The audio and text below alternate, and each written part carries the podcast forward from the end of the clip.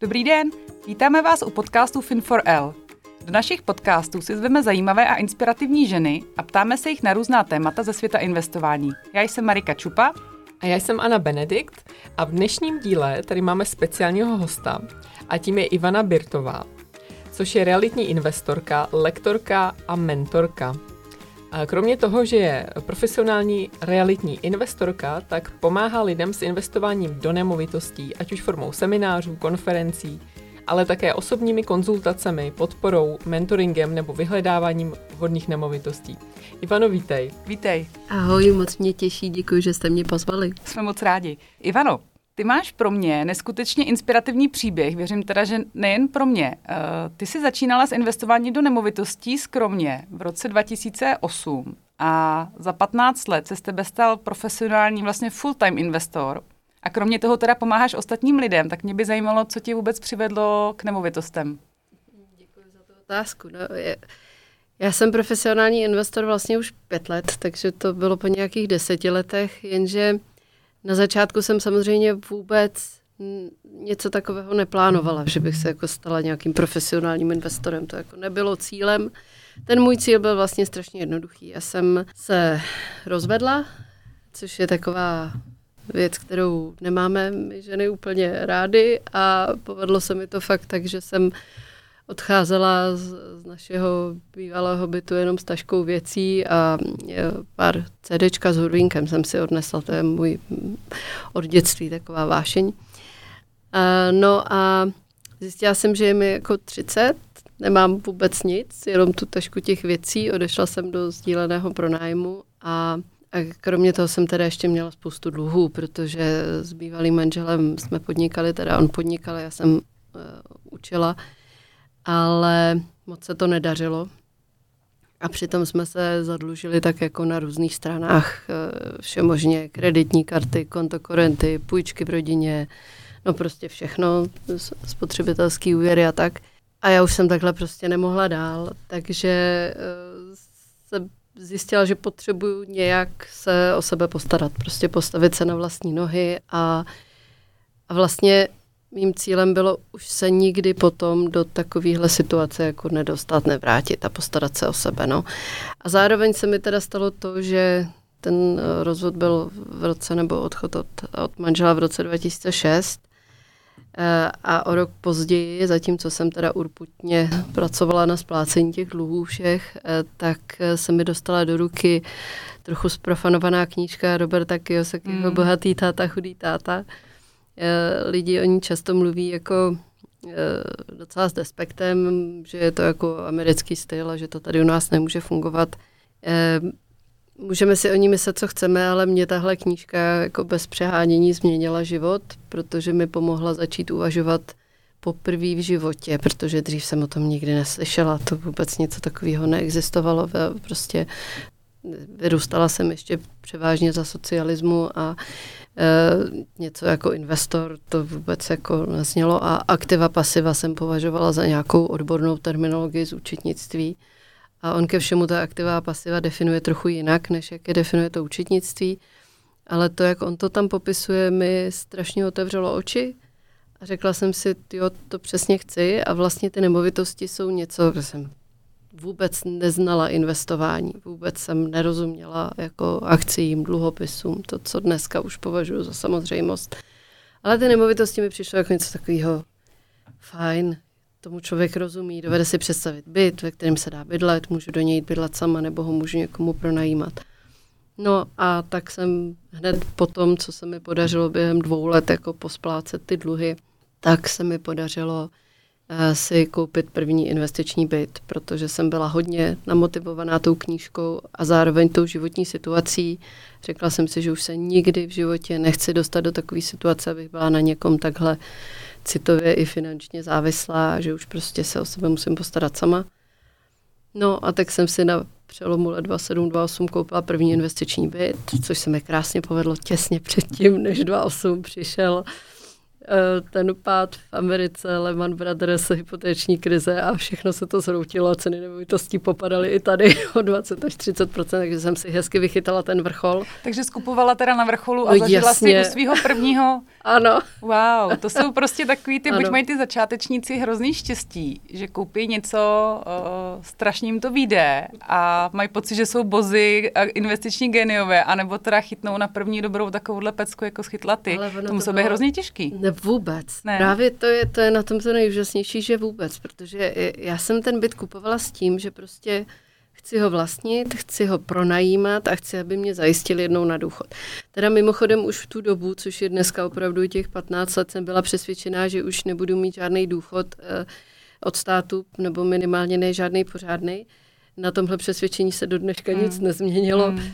Ty penzijní reformy nám tady moc nejdou.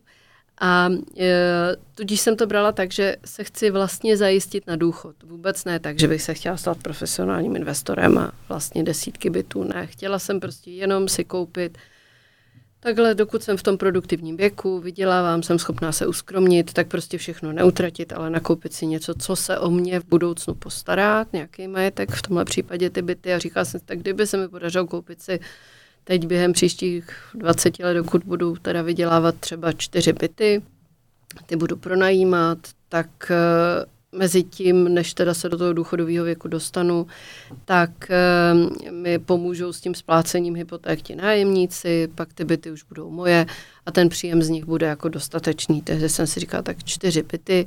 Ten první, co jsem koupila, bylo jako dva kákáčko v paneláku v Praze a kdyby z každého bylo třeba v tehdejších cenách třeba 8 tisíc čistého po odečtení všech nákladů a daní a všeho, tak 4x8, 32 tisíc, to by jako bylo přilepšení k důchodu jako skvělý a v těch časových cenách ono se to jako vyvine.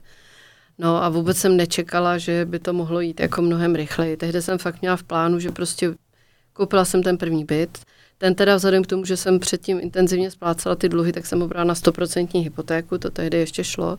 Díky tomu jsem měla zase měla záporný cash flow, nebyla jsem v plusu, takže Kiyosaki by mě nepochválil teda. Ale věděla jsem teda za sebe, že to je daň za to, že jsem neměla našetřený prostředky a musela jsem to teda financovat komplet a šetřila jsem a po dvou letech jsem ho refinancovala, takže jsem tam nějaký vlastní prostředky při refinancování k bance přidala a, a vlastně už jsem to dostala do nějakého mírného plusu. A říkala jsem si tak každých pět let zkusím koupit další byt. Tak jsem za tři a půl roku koupila druhý, no ale už za další dva roky jsem koupila další dva a pak další tři a pak pět a pak už se to nějak... Pak nějak se ti to vymklo z rukou. Vymklo z ruky, no, protože pak, pak jako když... Za prvý mě to teda bavilo, baví, bavilo a jak se člověk do tohohle zamiluje, Teď jsme měli víkendovou konferenci, co děláme s holkama z Šikru pro realitní investory a tam jsme se v podstatě všichni shodli a že tam bylo asi přes 130 lidí, že, že je to strašně návyková záležitost, že jako když člověk jednou začne nakupovat ty nemovitosti a vidí, jak to funguje, mm. tak uh, je hrozně těžký přestat. Já už jsem přestala několikrát, jo. já už jsem někdy to bylo asi uh, eh, 2016, jsem říkala, že už fakt nic nekoupím, už toho máme dost, jo.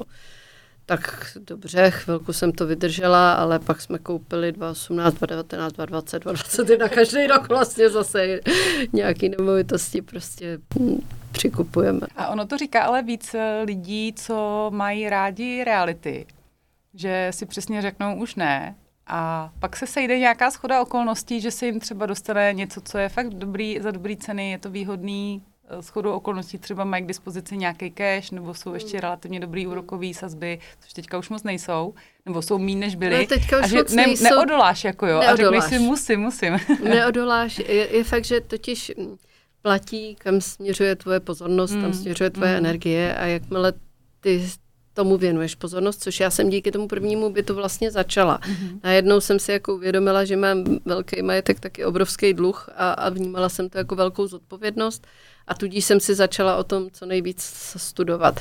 A to ještě nebylo jako dneska, že by existovalo jako mraky videí na YouTube a spousta podcastů a, článků a informací a firm, co se tomu věnují, nebylo vůbec nic. Byl jeden jediný uh, audiokurs, který jsem si koupila, který mi hodně taky pomohl, otevřel oči od pana Řehulky, kterého jsme taky pak už pozvali na naší konferenci o pár let později. A uh, to mi pomohlo hodně, ale jinak těch zdrojů bylo strašně málo. Ale to, že se tomu jako věnuješ, sleduješ to, tak ti pomůže a zároveň ti to přesně přináší to, že ty že si všímáš těch příležitostí. Mm. Ono to není tak, že by jako dřív nebyly a pak najednou jsou. Oni jsou pořád. Ale když jako na ně nemáš upřenou tu pozornost, tak si jich jako mm. nevšimneš. Mm. Takže jo, je to navykový a platí to ale pro vlastně všechny obory. Jo. Určitě, když investujeme do akcí, tak taky najednou prostě člověk se do toho ponoří a nemůže přestat. Ale ty nemovitosti jsou prostě láska a je, je, jako vidím kolem sebe spoustu lidí, kteří tomu pak propadnou. Je to takový svůj druh závislosti. Uh-huh. A ty jsi zmiňovala, že v té době, kdy ty se o to začala zajímat, tak byl jenom jeden ten audiokurs. Bylo tam ještě něco jiného, nebo jak těžký bylo vlastně vejít do toho prostředí a teď se zajímat jako o ty čísla, o tu profitabilitu, protože ty si teda vystudovala pedagogiku uh-huh. a mhm. učila si, tak jak těžký bylo změnit úplně ten obor? Já jsem od první třídy chtěla být paní učitelka v první třídě, protože jsem měla naprosto výbornou paní učitelku v první třídy v hlavě. Paní učitelka Jiřina Kalabisová byla hvězda, dostala později i Zlatého Amose, fakt byla naprosto úžasná. A to já jsem nastupovala do první třídy na začátku 80. let, jo, takže to už je fakt dávno. A tohle se mi splnilo, vystudovala jsem to a nastoupila jsem do školy, učila jsem. Hrozně mě to bavilo, i když ten první rok byl teda hodně těžký, ta trošku srážka s realitou potom po těch, řekněme, ideálech na pedagogické fakultě, tak eh, ta realita byla mnohem náročnější, ale když jsem se v tom naučila pořádně jako orientovat a dobře komunikovat jak s dětmi, s rodiči, tak pak mě to jako strašně bavilo. A učila jsem čtyři roky na menší venkovské škole. Měla jsem skvělý eh, kolegyně kolem sebe a úžasné děti. Dělali jsme spoustu i mimoškolních akcí a tak. Problém byl, že se tím jako nedalo uživit úplně. To byla ještě doba, kdy já jsem nastupovala za 6050 hrubýho. A ty platy se zvyšovaly velmi pomalu a tehdy to nešlo. Já vlastně, když jsem odcházela z toho školství, tak jsem měla 12 tisíc hrubýho. V době, kdy už prostě v Praze každá asistentka, která vařila kafe, zvedala telefony, měla 20. Prostě to fakt nešlo. Takže a vzhledem k tomu ještě teda, že manžel podnikal nezrovna úspěšně, i když byl strašně šikovný a strašně pracovitý, tak právě ty finance a hodně důvěřoval lidem, kterým důvěřovat neměla tak, tak to prostě ne, neprobíhalo úplně dobře tak jsem prostě to vzala tak, že budu muset vydělávat víc. A našla jsem si práci v Praze v IT, což byl obor, kterýmu jsem se vlastně vůbec nevěnovala a jenom během toho, co jsem učila, tak jako samouk jsem se naučila s počítačema a e, na té malé škole, kam jsem kdysi přišla, kde ležel jeden vypnutý počítač na podlaze v ředitelně, tak když jsem odcházela tak jsme měli eh, čtyři z těch pěti tří, to bylo jenom pět tříd, jenom první stupeň, tak od druhý do pátý měli všechny třídy vzadu počítače, byli jsme zasíťovaný, připojený k internetu a měli jsme čtyři počítačové kroužky týdně pro ty děti. To, to, jsem... to byla poměrně pokročilá škola, když si to porovnám. No moje základka na konci 80. A to bylo mezi 90. 98 až 2002 hmm. jsem tam tohle dělala. A tak jsem se s těma počítačemi jako naučila sama, nikdo mě neučil, ani jsem to nestudovala. No a tak jsem říkala, tak ty počítače mě docela baví, jak jsem to zkusila. A jedna firma byla docela asi, nevím, uh, odvážná a, a vzali mě. A takhle jsem vlastně změnila obor a začala jsem pracovat v IT, kde jsem vydržela dalších 16 let a postupně jsem se posunula do manažerských pozic a řídila jsem pak týmy konzultantů, programátorů, projektových manažerů a dělali jsme implementaci informačních systémů v hodně velkých firmách. A tam jsem vlastně vydržela až do konce, jenže mezi tím jsem začala teda postupně investovat do nemovitostí, ale to bylo jenom jako koníček po večerech a vůbec mě nenapadlo, že by mě to mohlo uživit. A pak najednou se to stalo. a vlastně dneska už mám teda z tohohle pohledu třetí kariéru, nejdřív tu učitelskou, potom tu IT a teď, teď vlastně jako čistě realitní investování a, a pomoc dalším lidem v tom, aby mohli investovat taky. A jak se za ty roky změnil tvůj investiční styl? Protože jak se člověk vyvíjí, vyvíjí se trh, hlavně vyvíjí se i ten tvůj okruh znalostí, zkušeností, uh, změnil se radikálně, nebo ty základy, na, kterým, na, na kterých jsi začínala, takový ten fundament zůstaly stejný? Jak to, jak, když se ohlídneš zpátky, tak jakou změnu si prošla? Tak hlavně se měnily ty moje cíle a představy. Jo. Na začátku jsem si fakt říkala, tak do toho důchodu ty čtyři byty, kdyby bylo pět, byly by to jako super. Pak teda jsme byli dva, protože jsem se dala dohromady s novým partnerem, který, kterého se mi podařilo přesvědčit díky tomu, jak to fungovalo, že budeme investovat spolu, takže další byty už jsme pak kupovali společně. Tak jsem si říkala, no tak dobře, tak jsme dva, tak ne pět, tak třeba deset by bylo lepší, tak jsme posunuli cíl na deset bytů, to se taky podařilo. Pak jsem to definovala jinak, říkala jsem, tak třeba bylo by fajn dostat se na milion ročního příjmu z pronájmu. Jako takový to pronájem bez záloh na služby, prostě to, co dáváš do daňového přiznání jako příjem z pronájmu. Tak to se taky podařilo. Tak eh, ty cíle jsem prostě měnila, posouvala a, a dneska už vlastně si vůbec nedávám cíle ve finanční rovině, ale spíš v rovině té životní a jako osobní a protože z pohledu financí, teda investic jsem jako spokojená. A e, ten styl se moc nezměnil, respektive kdykoliv jsem se pokusila ho změnit, tak jsem jako zacouvala, protože jsem zjistila, že já jsem začala nakupovat opravdu investiční byty. Takže bytové jednotky v bytových domech, ze začátku to byly všechno jenom paneláky. A mě vyhovovalo to, tím, že jsem pracovala a ta práce v tom IT teda nebyla úplně jednoduchá. Bylo to časově náročný, mentálně náročný. Tam člověk musel jet ty projekty, eh, víkendy, svátky, když bylo potřeba, noci nebyl, nic se jako nepočítalo, žádný hodiny, tam se fakt jako dělalo hodně. A ještě když jsem byla šéf, tak jsem cítila tu svoji odpovědnost být k dispozici neustále těm svým lidem, když oni potřebovali. Že to fakt jako bylo eh, vyčerpávající. A na těch bytech se mi líbilo to, že já jako si řeším jenom ten byt prostě vevnitř, mezi těma čtyřma stěnama. Ale mám tam to SVčko, který se prostě postará o to, aby byl v pořádku ten dům a já nemusím řešit, co střecha, co stoupačky, co výtah, co úklid sněhu v zimě před domem, aby někomu nespadlo rampou ze střechy na hlavu a zranil ho. Um, takže když jsem pak třeba začala zkoumat jako bytový domy, nějaký menší takhle činžáky, že bychom koupili, tak jsem vlastně i kvůli tomuhle od toho ustoupila, protože tam by to pro mě bylo mnohem víc práce, mnohem víc starostí, mnohem víc odpovědnosti a na to jsem furt ten čas neměla. Pořád jsem jako pracovala a partner taky v, v IT taky na to neměl. Ke všemu ho to ani nebavilo, takže tohle nechával na mě, takže nechává doteď. Takže od třeba od těch bytových domů jsem si řekla, že to prostě pro mě není, že já chci tu bytovou jednotku, kde ten vnitřek jako umím, ale ten dům, třeba stavebně technické záležitosti jsou pro mě dost pořád španělská vesnice, i když teda rekonstrukci bytu to už je pohoda, ale pořád ty střechy, krovy, dřevomorky, plísně, vlhkosti, ne, nechci řešit, neumím. Bylo by to pro mě komplikace tak třeba tudy jsem se nepustila, i když dneska kolem sebe znám spoustu investorů, co to dělají a dělají to velmi úspěšně, protože je to baví a mají proto jako vlohy. A naopak jim třeba vyhovuje to, že nemají nějaké SVčko, které jim bude předepisovat, jaký budou platit fontoprav, ale že si to vlastně všechno jako řeší sami, rozhodují sami, co kde, jak kdy bude, udělají, opraví a tak. Pak jsem třeba zkoumala další téma zahraniční nemovitosti, taky jako už před mnoha lety, dneska to řeší všichni, já to řešila už tak 7-8 let zpátky.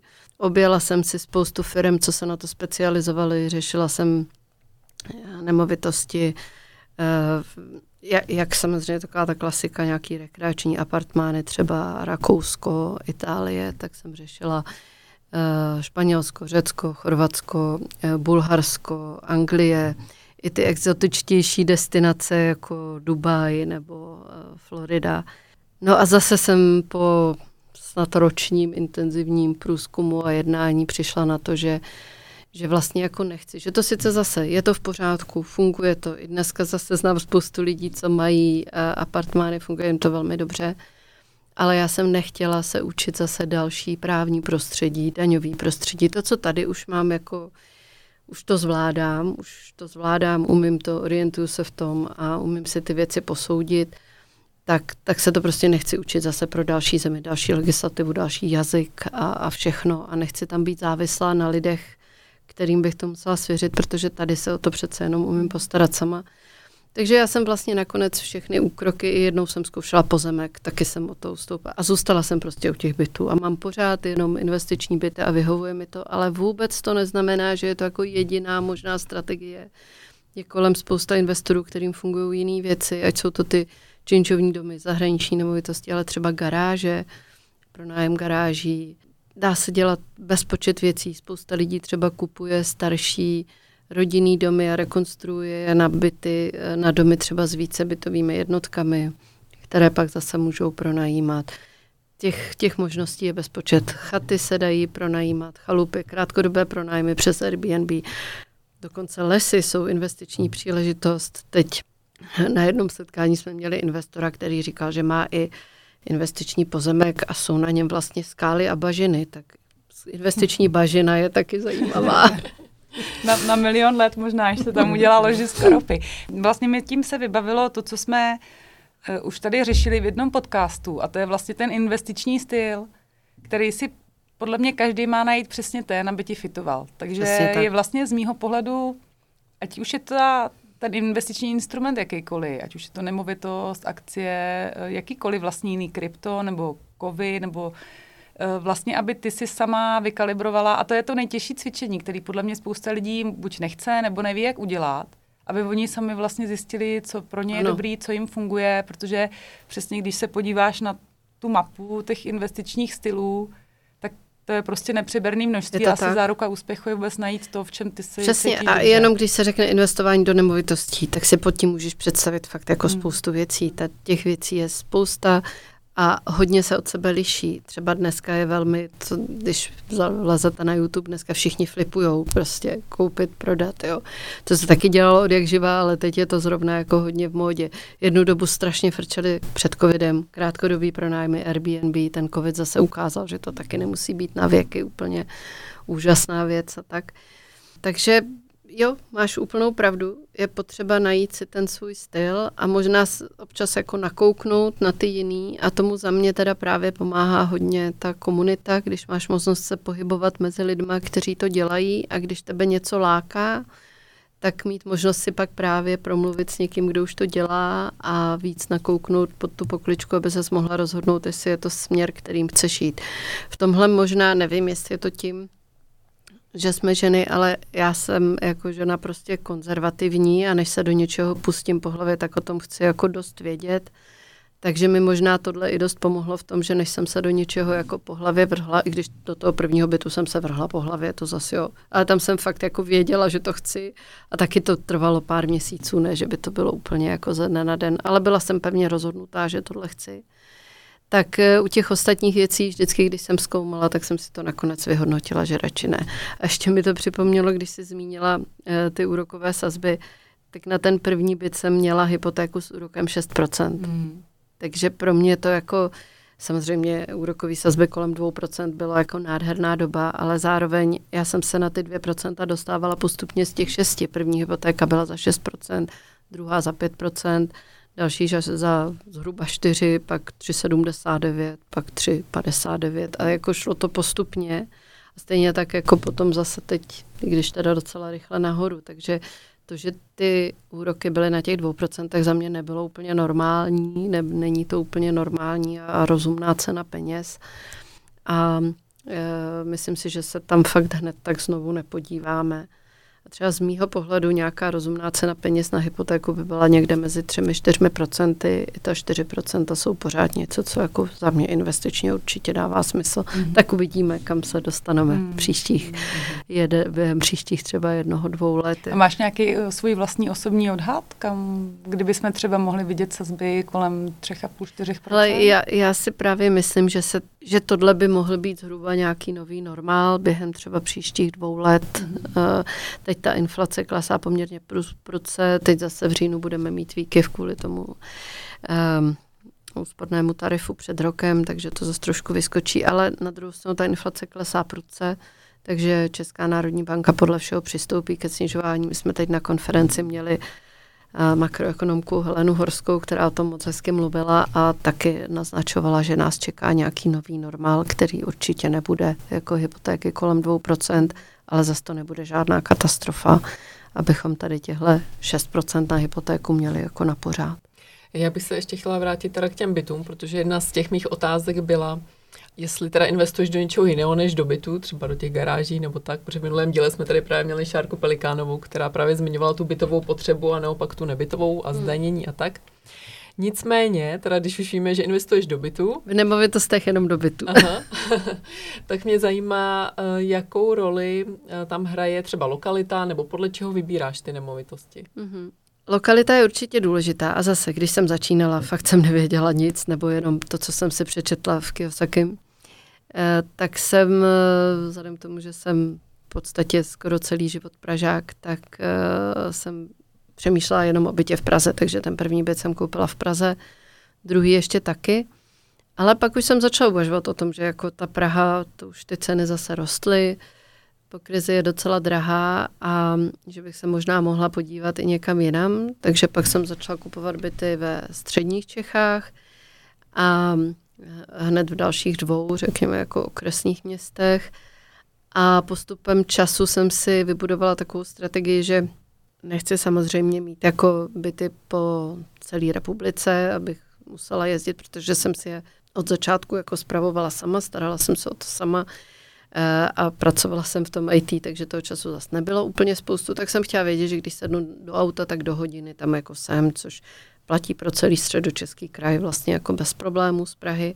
Tak a zároveň jsem si řekla, že to nechci mít moc jako rozházeně, takže chci mít v každém městě vždycky aspoň tři byty.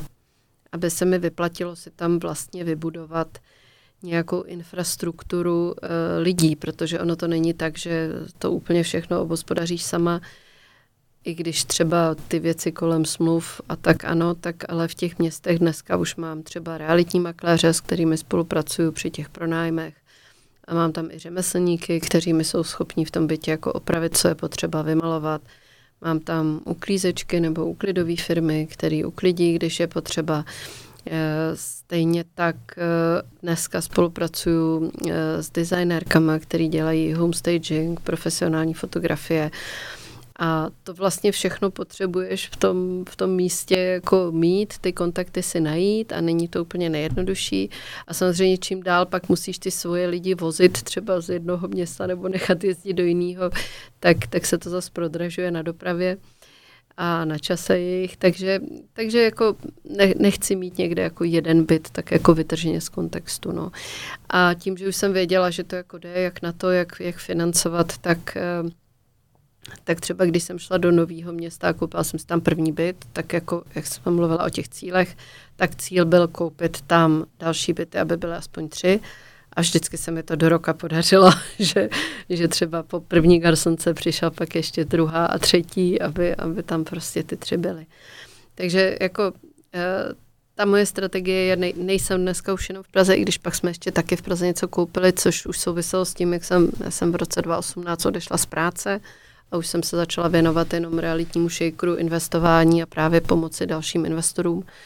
Možná ve mně zůstal kus té učitelky, že hrozně mám potřebu pořád předávat jako ty informace dál. A o to víc, jako že jsem žena, tak mám hroznou radost za každou ženu, eh, které můžu takhle pomoct a že jich k nám chodí spoustu. A my ještě v realitním shakeru jsme všechny holky z shakeru, já, Nela Zuzka, tak možná i proto i na té konferenci míváme často v sále skoro polovinu žen, což je na investiční konference jako velmi, bych řekla, slušný výsledek a stejně tak i na pódiu bývají ženy. Eh, takže ráda předávám tyhle informace dál. No a v tom roce 2018 jsem začala se tomu věnovat úplně profesionálně, začala jsem vyhledávat pro investory nemovitosti a to je přesně to, co jsi říkala, že pak, i když je vlastně nechceš, tak když pak vidíš tu příležitost, mm. protože ji sleduješ jako velmi to, tak tak nemůžeš odolat a prostě musíš to koupit. No, tak jsem zase kupovala i teda v Praze, ale jinak ho, hodně investuju teď jak já sama, tak pro, pro klienty kupujeme byty převážně v okresních městech, tak jakože od těch 10-15 tisíc obyvatel výš a s dobrou dopravní dostupností, s dobrou infrastrukturou, eh, s, s dobrým sociálním složením obyvatel. Vyhýbáme se v podstatě úplně těm chudším regionům, jako je sever Čech nebo některé oblasti na severní Moravě. Vlastně fungujeme eh, v těch ostatních krajích, eh, ne, ne úplně na Moravě zatím, ale Praha, střední Čechy, ale i třeba Liberecký kraj, východní Čechy, Královéhradecký, Pardubický a podobně. tak tam všude pro klienty nakupujeme a i pro nás. Máš nějakou uh, stopku třeba z hlediska ceny? Předpokládám, že máš nějaký set kritérií, podle kterých mm. ten byt vybíráš, takže jak zmiňuješ lokalita, uh, dobrá dopravní dostupnost, infrastruktura. A když třeba uh, vidíš byt, který vlastně splňuje uh, všechn, většinu těch kritérií, ale třeba ta cena je jako moc vysoká, ale ne jako dramaticky vysoká. Mm. Je to pro tebe nějaká stopka? Jaký máš ten výpočet z hlediska třeba profitability? Protože vím, že řada investorů, eh, když má k dispozici nějaký peníze, tak celkem logická úvaha je alokovat ty peníze někam, kde ten výnos eh, vůči riziku je ne že nejvyšší, ale jako relativně dobře vysoký. Eh, je tvůj časový horizont třeba pět let, nebo jak vlastně si to počítáš a co je to, kdy řekneš, byt super, ale je to moc pro mě drahý, nedává mi to ekonomický smysl, jak se rozhoduješ? A nebo dáš třeba už na takovou tu intuici, kterou věřím, že po těch letech už máš vypěstovanou, jo? že někde hmm. nějaký ten tvůj šestý smysl ti říká, hele, sice je to drahý, ale ten potenciál růstu je velký. Jak se rozhoduješ z hlediska těch čísel?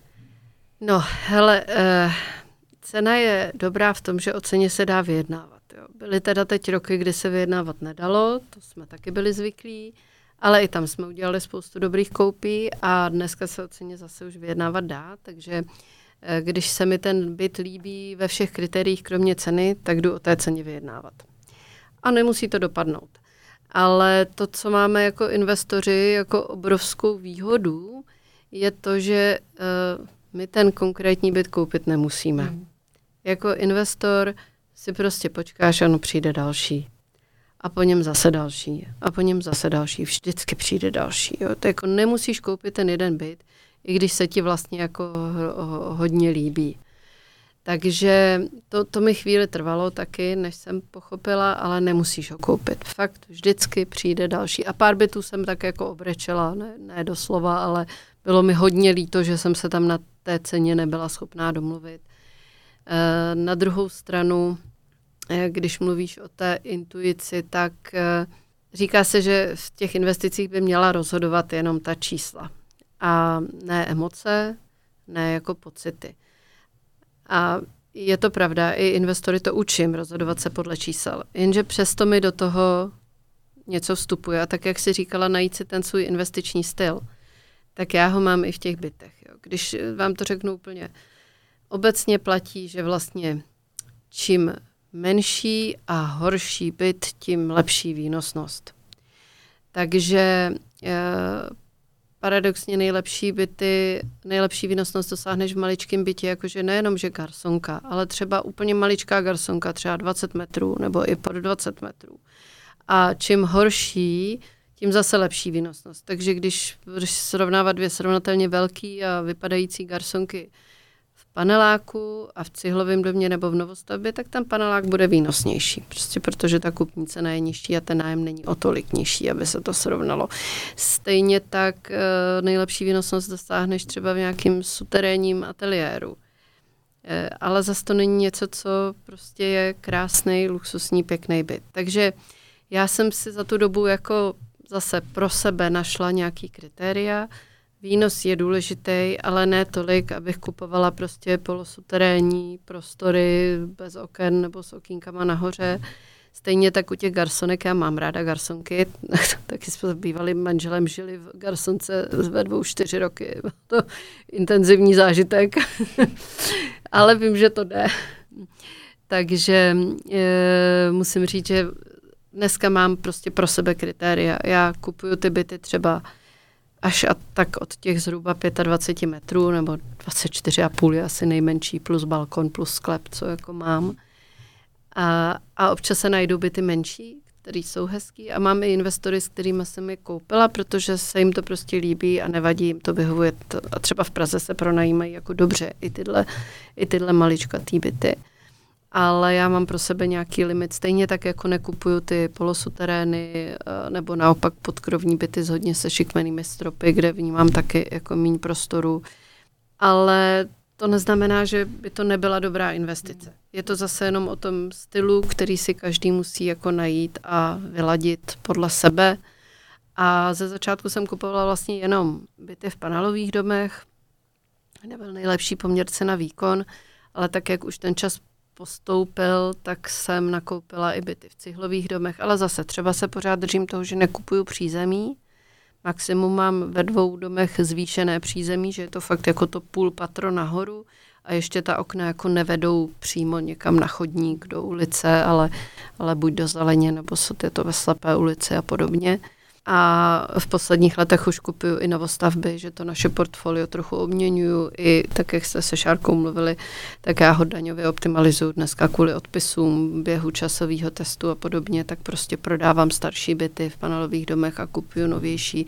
A ty už kupuju třeba často v novostavbách aby nám už vydrželi fakt do toho důchodu a nemuseli jsme, nemuseli jsme je nějak významněji rekonstruovat. A co třeba, jak jako moc počítáš třeba s rekonstrukcí? Protože ty jsi zmiňovala, mm-hmm. že čím horší byt, tak tím lepší pak jo. ta výnosnost. Tak jak moc počítám, eh, hrozná, hrozný ten byt musí být? Hele, uh, jako za začátku jsem to vůbec neřešila, ale snažila jsem se kupovat byty takový, aby rekonstrukce nepotřebovaly, protože jsem z toho bála, nevěděla jsem o tom vůbec nic. To je taky mimochodem asi položka, která může nabuptat no, podle mý zkušenosti, že máš nějaký odhad mm-hmm. a Může. všichni, koho znám, kdo staví nebo rekonstruují a mají nějaký odhady, tak se vždycky všichni smějí a říkají, tak to vynásob dvěma nebo třetí a třetí dostaneš se na reální čísla. To je vlastně hrozně těžko ředitelná položka, ne finančně, když je člověk neskušený. Jo, Rozhodně. Když jsem poprvé se mi stalo, že mi odešel nájemník z bytu, který byl v původním stavu, úplně původním stavu v tom paneláku, znáte to, u Makartový jádro, tapety, co se tam nalepily mm, v sedmdesátkách mm. ještě, jo, to, to nevěříte, že to ještě může být na zdech a může ty původní skříně, všecko prostě úplně kuchyňská linka, že i retrofilm by záviděl. tak jsem se dost vyděsila a řešila jsem to. Ale už v té době jsem měla kamarády, investory, a jeden kamarád už měl za sebou těch rekonstrukcí víc, tak mě uklidnil, řekl, klid, dal si se mnou Skype, probrali jsme to asi dvě hodiny, co bych měla dělat, na co si dát pozor, jaký podlahy, jaký, jo, co všecko. Dokonce mi dal kontakt na svého řemeslníka, abych pro začátek nemusela moc tápat. A já jsem si tou první rekonstrukcí prošla. Všechno jsem si to jako navrhla, vyřešili jsme ty materiály, vyřešili jsme, co udělat, jak, v jaký kvalitě a tak. A dopadlo to dobře. Když jsem dělala jako druhý byt, tak už jsem byla nervózní míň, udělala jsem to jako s nás. A když už děláš pátý, osmý, desátý, tak už to tak trochu šviháš jako batě cvičky. Dneska už jako vím a mám samozřejmě i řemeslníky, s kterými spolupracuju tím, že zase nedělám jenom moje byty, ale kupujeme byty investorům a, a ty taky potřebují občas nějakou rekonstrukci tak uh, už umíme jak takovou tu maličkou, jo, to, že koupíš byt, který třeba nějakou rekonstrukcí před 15-20 lety prošel, takže už třeba, i když je to v paneláku, tak už to nemá umakartový jádro, ale zděný ale přece jenom už je to trošku jako demodé, tak se řeší, jako co s tím, jestli vyměnit tu linku, podlahy novější eh, v koupelně, jestli jako úplně nový obklad, nebo často obklady zůstat můžou, ale musíš kompletně vyměnit sanitu, umyvadlo, vanu, baterie, zrcadlo, osvětlení, prostě vylepšit to trochu, zmodernizovat, aby to prostě fakt vypadalo líp. No tak, tak to jsou, to jsou takové rekonstrukce, jako spíš trošku, že stačí ten byt polepšit v řádu nějakých menších desítek tisíc, někdy větších, ale furt desítek tisíc, až po teda kompletní rekonstrukce, kde to jsou stovky tisíc a čím větší byt, tím větší stovky. To není úplně easy, ale zase samozřejmě, když to umíš udělat a dneska už fakt vím, jako kam jít pro správný obklad, kam jít pro správnou dlažbu, Eh, pro plovoučku, kde kupovat kuchyňské linky s dobrým poměrem cena výkon do těch investičních bytů a tak, tak dneska už je to fakt jako výrazně jednodušší. Teď zrovna rekonstruju zase jeden byt, který uh, mi opustil nájemník, nebo v tomhle případě nájemnice po mnoha letech taky v úplně původním stavu. A když potom koukáš na ty fotky jako před a po, jako jak jsi ten byt převzala a v jakém stavu ho potom jako do jakého umíš dostat, tak to je neuvěřitelně uspokojující, mm. jo, že z toho uděláš fakt jako krásný bydlení, na který se dlouho nebude muset nějak extra sáhnout. Ale máš pravdu, není to jednoduchý a uh, je strašně těžký sehnat řemeslníky. Uh, strašně nám během covidu podražily materiály, ale teda to je znát hodně. Jak kupuju vlastně už věci, které mám jako vyhlídnutý, zaběhnutý, tak třeba i garniže, stropní kolejničky, protože do všech bytů dávám garniže, aby se dalo vyřešit zastínění i kvůli designu záclony, závěsy, aby se daly pověsit. Ty zdražily skoro na trojnásobek, jo. Teď je teda trochu zlevnili zase. E, umyvadlo, který jsem kupovala, vyskočilo během pár měsíců o 30% na ceně prostě, jo. Umyvadlo blbý. Zohledňuješ to v cenách nájmu, nebo to prostě bereš, že se to rozloží v dalším čase? Cena nájmu je úplně samostatná kapitola. Tu ne, nemůžu svazovat s tím, jako kolik mě stojí umyvadlo nebo podlaha. Eh, to se zase řídí tržním principem v té lokalitě. Ale mm-hmm. samozřejmě, čím hezčí byt, tím lepší nájem si můžeš říct. A to už pak zase souvisí s tím, co jsem říkala kolem designérky a podobně, že dneska už my, ač je to jako velmi netypický a na nájmy se to nedělá, tak pokud kupujeme hezké byty, typicky v těch novostavbách, anebo byty, které právě jako zrekonstruujeme, tak tam vždycky zainvestujeme potom do homestagingu, což je věc, kterou uh, v realitách používají makléři ti nejlepší spíš při prodejích nemovitostí, aby si ten kupující klient dokázal představit ten byt prostě co nejhezčí, tak tam skutečně jako navezou nábytek, eh, dekorace, Poštářky, eh, pěkně to zařídí, ale jako zařídí to vkusně a zařídí to uh, Ono je to totiž tak, že když tam máte nábytek a teď jedno jestli u nájmu původního nájemníka nebo u prodeje toho původního obyvatele, eh, tak ti lidi, co tam přijdou na prohlídku, je jedno jestli kvůli koupi nebo kvůli pronájmu, tak eh, tam vidí ten nábytek, který je často třeba postavený neprakticky, ale té rodině to tak vyhovuje barevně, nemusí jim úplně hmm. sedět vzhledově, to není nejnovější. Někdo má rád hodně dekorací, tak všude jsou vázičky, věcičky, jako kytičky a tak a to zase někomu, kdo má rád jako čistý a minimalistický prostor, nevyhovuje.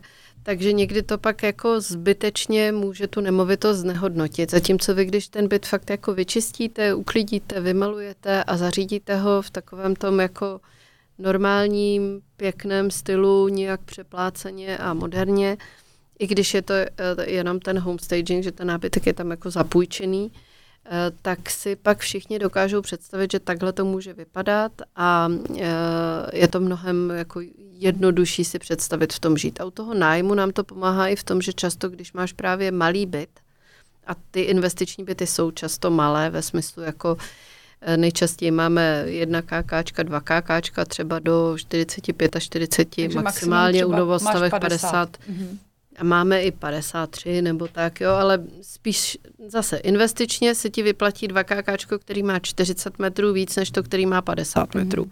Protože ty v tom nájmu za těch, za těch 10 metrů v kupní ceně zaplatíš jako mnohem víc, než o kolik větší si budeš moct říct nájem, protože nájemník řeší, kolik stojí dva kákáčka v tom městě. Mm. A jestli má zrovna 40, 43 nebo 48, jako až takový rozdíl není. Oni chtějí ty dva pokoje, tu samostatnou ložnici, mnohem víc řeší, jak vypadá kuchyně, jak vypadá koupelna, tady ty klíčové místnosti mm. v tom bytě. Jo. Takže eh, z toho důvodu, eh, když ty potom použiješ ten homestaging na to, že ukážeš, že i do relativně malého bytu se dá velmi pohodlně a prakticky nastěhovat všechno, co tam potřebuješ, že se tam vejde gauč, jídelní stůl, pracovní stůl, postel velká, manželská s nočníma stolkama, skříň, komoda, všecko, tak najednou ty lidi si mnohem z nás představí, že se tam fakt dá jako snadno bydlet, zatímco kdyby přišli do toho prázdného prostoru, tak můžou mít pocit, že se tam nevejdou. Hmm. Takže nám to fakt jako hodně pomáhá a je to pak vidět v tom, že jako ty, ty byty, tak jak je připravujeme a děláme i s tím stagingem a tak, tak se nám mnohem rychleji obsazují lepšími nájemci a za lepší ceny. Takže není vždycky výhra nafotit ten byt úplně prázdný nebo tam pozvat nájemníky na prohlídku. Není to vždycky hmm. výhra. No. Ne, že bychom to taky někdy neudělali, když je potřeba a samozřejmě, když potom už řešíme výměnu nájemníků, tak tam bereš uh, ty budoucí nájemce v době, kdy tam ještě bydlí ty předchozí. A musíš se s těmi předchozími domluvit, aby měli uklizeno, aby to bylo všechno připraveno. Ale už tak těm, co tam přijdou, Můžeš ukázat ty fotky, jak to bylo zařízeno předtím od toho profesionála a on si pak s nás dokáže odmyslet ty osobní věci toho současného nájemníka a rozhodovat se podle těch fotek, co ty vlastně máš, když je pořídíme jako teď, když ten byt koupíme, zrekonstruujeme, takhle vybavíme a nafotíme, tak vlastně ty fotky můžeš používat klidně příštích 10, možná 15 let, dokud v tom bytě nebudeš muset udělat nějakou významnější stavební změnu, typu vyměníš kuchyňskou linku za jinou nebo tak něco. A ty, eh, teda jsem pochopila, že součástí toho tvýho investičního stylu, jak bych to nazvala, je pronajímat byty, který mají eh, koupelnu, vlastně jsou zralý k nastěhování, ale nedáváš tam vlastní vybavení. Přesně tak. Takže bez gauče, bez postele. Ano, ano. bez nábytku. Souvisí to i s tím, že tím naším cílem je mít tam ty nájemníky dlouhodobě. Mm-hmm. A to znamená, že chci lidi, kteří si tam fakt jako vytvoří domov, budou to myslet vážně a budou tam chtít žít co nejdéle. Mám i nájemníky, co máme v bytě jako 9-10 let. A s tím ale souvisí i to, že oni si to zařídí sami podle svého vlastního vkusu, nebudou muset řešit i z hygienických důvodů, co ta postel nebo gauč, co tam byly, co se na tom dělo jako předtím a podobně. Prostě přinesou si tam kus sebe, zařídí si to k obrazu svému a skutečně se tam budou cítit jako doma. A druhý efekt ještě je, že zároveň jako když si pronajmeš dvoupokojový byt, a teď si do něj pořídíš ten gauč a postel a velkou skříň a komodu a jídelní stůl a židle. A pak se budeš chtít přestěhovat, tak víš, že zase tohle všechno budeš muset jako zabalit a odvíst a přestěhovat jinam. Tak si to stěhování přece jenom rozmýšlíš a nemáš tak velkou motivaci, jako kdybys přišla do kompletně zařízeného bytu jenom s kufříkem, tam si ho vybalila, no a úplně snadno stejně si jenom ten kufříček zase zabalíš a, a odstěhuješ se do jiného bytu. Jo. Takže Jednak u nás to jako není úplně zvykem nabízet vybavené byty, jako někde ve světě. U nás je opravdu jako zvykem, že spíš jsou ty byty prázdné. Je tam samozřejmě ta kuchyňská linka základní spotřebiče, ale nábytek se ti lidé pořizují sami. A i pro nás je to lepší a mám zkušenost, že nám ti lidé potom prostě dále vydrží. Já za mě musím říct, že obecně ty fotky a ten způsob, jakým se to nafotí, hraje hrozně klíčovou roli, protože z fotek opravdu jako jde hodně poznat, hodně vyčíst jak ten byt vypadá a podle mě jako hodně lidí se tím odfiltruje, když ty fotky prostě mm. nejsou hezky, není tam uklizeno, není tam právě třeba ten homestaging, tak pak ty lidi pak nemusí ani jít. Já mám několik, eh, několik právě takhle, když jsme kupovali ať náš byt nebo pro klienty třeba v nějakém projektu nebo v nějakém domě, kde těch bytů máme víc, tak jsem si pak několikrát stáhla konkurenční inzerci eh, pro nájmu vedle té naší a ten rozdíl je jako nebetičný. Hmm. Úplně nechápu, když jako koupíš novostavbu, která stojí třeba kolem 3 milionů a pak tam dají lidi linku prostě sektorovou z Honbachu za 10 tisíc, jo. Jako proč? Nemusíš tam dávat linku za 250 tisíc, ale třeba aspoň za 60, 80, jo, prostě něco co aspoň trochu bude mít úroveň a není to fakt to nejlevnější, co potkáváš v tom Honbachu prostě u vchodu jako eh, s, s velkou akční cenou 8 tisíc, jo. To, to je fakt jako špatně. Strašně to sráží to, anebo takový nesmysl, ale kuchyňská linka, podívejte se někdy na ty fotky. A dole jsou ty černé nožičky, že jo, s těma kolečkama. Ani ten soklík, který zakryje ty nožičky, tam nedají. Taková blbost, ale jak strašně moc to udělá v tom, jak to vypadá, jo jako přijde mi to jako hrozná škoda, takže my s našimi klienty řešíme to, aby ten byt fakt vypadal hezky, aby tyhle věci byly dotažené, aby tam byla rozumná kuchyňská linka. Fakt nemusí být brutálně drahá, ale rozumná, pěkná, moderní a dole měla soklík třeba. A není to třeba z důvodu, že ty lidi to možná zařizují ne, že s předsudkem, ale s nějakou ideou, že ten nájemník to tam Zničí, mládí, no jasně, zničí, ale proč jako... si teda kupují byt v novostavbě, jo? to bych pochopila, kdyby pak koupili teda nějaký panelák, ale jako já nechci prostě uh, kupovat byt, který je ošklivý a dávat ho nájemníkům s tím, že ho zničí. Já takový lidi nechci do nájmu hmm. přece.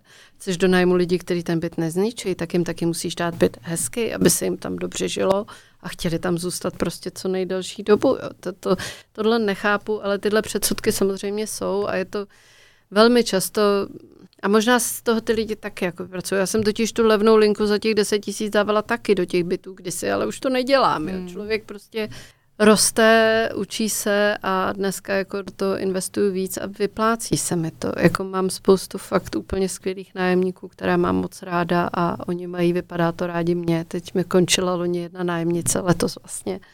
A uh, to bylo poprvé, kdy jsem já dostala na rozloučenou lahev vína od ní a poděkování, že jsi jako byla hrozně spokojená, že byla ráda, že má takovou pronajímatelku, tak to bylo milý. Takže jako takhle to chci dělat a ne tak, že budu a priori přistupovat k tomu, takže mi to lidi zničí. Ale samozřejmě to zase už je o tom, že ty musíš připravit hezký byt, ale pak taky velmi důkladně vybírat toho nájemníka. To jsem se chtěla zeptat, eh, protože eh, hororové historky o nájemnicích, uh, myslím si, že jich je dost.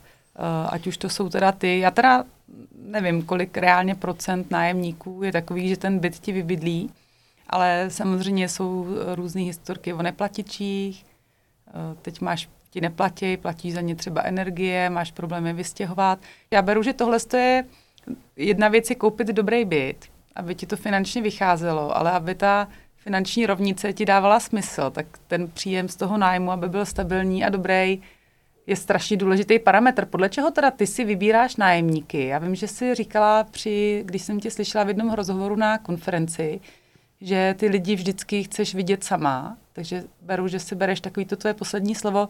Co jsou ty tvoje kritéria, podle kterých postupuješ? Co, jaký eh. všechny různý, nebo si najímáš někoho, aby ti udělal, já nevím, exekuční rejstříky, různý registry, jestli ty lidi třeba nejsou v exekucích. No, tohle je zrovna hrozně jednoduchý, protože na to je spousta nástrojů, eh, kde vel, eh, si velmi jednoduše ty lidi prověříš takhle na těch tvrdých datech, exekuce, insolvence, exekutorské desky, to všechno jde jako velmi snadno, takže to je naprostý základ.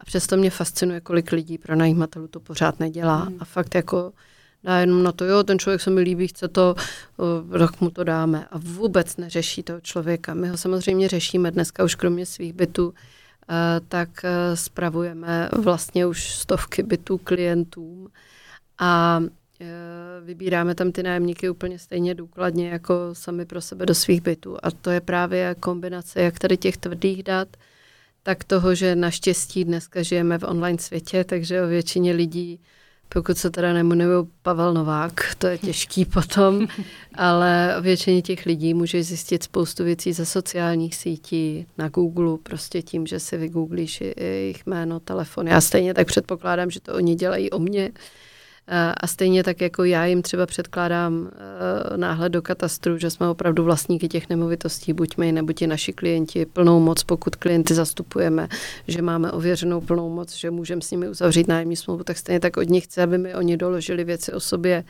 ať je to samozřejmě osobní doklady, to kvůli smlouvě potřebujeme, tak ale třeba informace o tom, jako jestli pracují, kde pracují, co dělají, pokud mají nějaké sociální sítě, tak třeba odkaz na ně a bavíme se s nimi i o jejich historii. Jsou i případy, ve kterých si vyžádáme referenci předchozího pronajímatele, kontakt na něj. Eh, v některých případech, které jsou třeba trochu na nějaké hranici, tak, tak dává smysl to udělat. Jo. Eh, určitě typický příklad – Obecně se řekne, že nemáš brát do bytu matky samoživitelky, ale taky je bereme. Ale je to přesně ten případ, kdy chceme, chceme, mluvíme s tou ženou víc, bavíme se víc, chceme nějakou třeba další kontakty jako na rodinu nebo na toho předchozího pronajímatele ale nemělo by to být třeba pro nás to není jako no-go, jako pro spoustu pronajímatelů, ale je to prostě o tom, že hold musíme být pečlivější a zatím se nám to vždycky vyplatilo. Ale ne. samozřejmě jako ty hodorobí historky, ty bych mohla vyprávět sama. A stává se, že odmítnou? Když odmítne, řekne, co máme do toho? No, dokladu, tak, tak prostě odmítne, tak se nedohodneme. To je Za cenu, jako... že je třeba, eh, když dáváš byt na nájem nebo na pronájem, ozve se třeba jako tři lidi nebo 50 lidí a vůbec nemám představu, Ale jaká to je, je jako síla těžký. poptávky. To je strašně těžké, je to hrozně individuální, v, v těch, my jsme v mnoha regionech dneska, takže to je velmi individuální a je to i, dneska už to nedělám všechno já, využíváme tam makléře, i na moje byty využívám makléře, s kterými ale spolupracuju dlouhodobě. Oni vědí, jaké typy lidí chceme, Zase pro spoustu pronajímatelů jsou třeba no zvířata. I pro pronajímatele, kterým my spravujeme byty, tak někteří zvířata do bytu nechtějí. Já mám sama dvě kočky a vím, že bez nich bych nikam nešla, že jsou to nejčistotnější zvířata na světě. Chápu, že to neplatí pro každou kočku, jsou i kočky, co umí ten byt zničit, ale je to spíš o těch majitelích než o těch kočkách a stejně to platí u psů.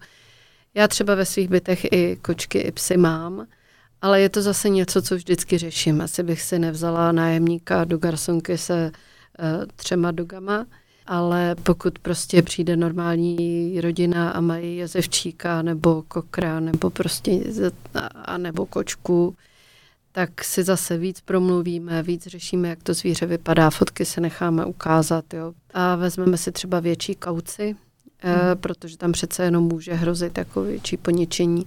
A zase uh, s těmahle lidma mám zatím velmi dobrou zkušenost, že většinou jsou vděční, že našli pronajímatele, který je normální, rozumný, nevyloučí je z toho jenom proto, že mají zvíře, což vlastně dneska podle nového občanského zákonníku ani nemůžeš, jenže na druhou stranu, když už si toho nájemníka vybíráš a víš, že ty zvířata má, tak to přece jenom řešíš. Jo.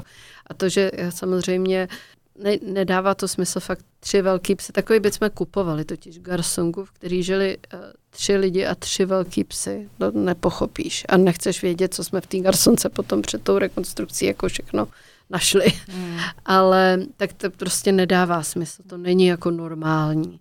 Ale je normální, že tam může bydlet slečna a mít malýho pejska, jako proč ne. Jo? Ale zase, no, jde i o sousedy, aby ten pes nezůstával sám doma, neštěkal, nerušil tam pak celý dům. Jo?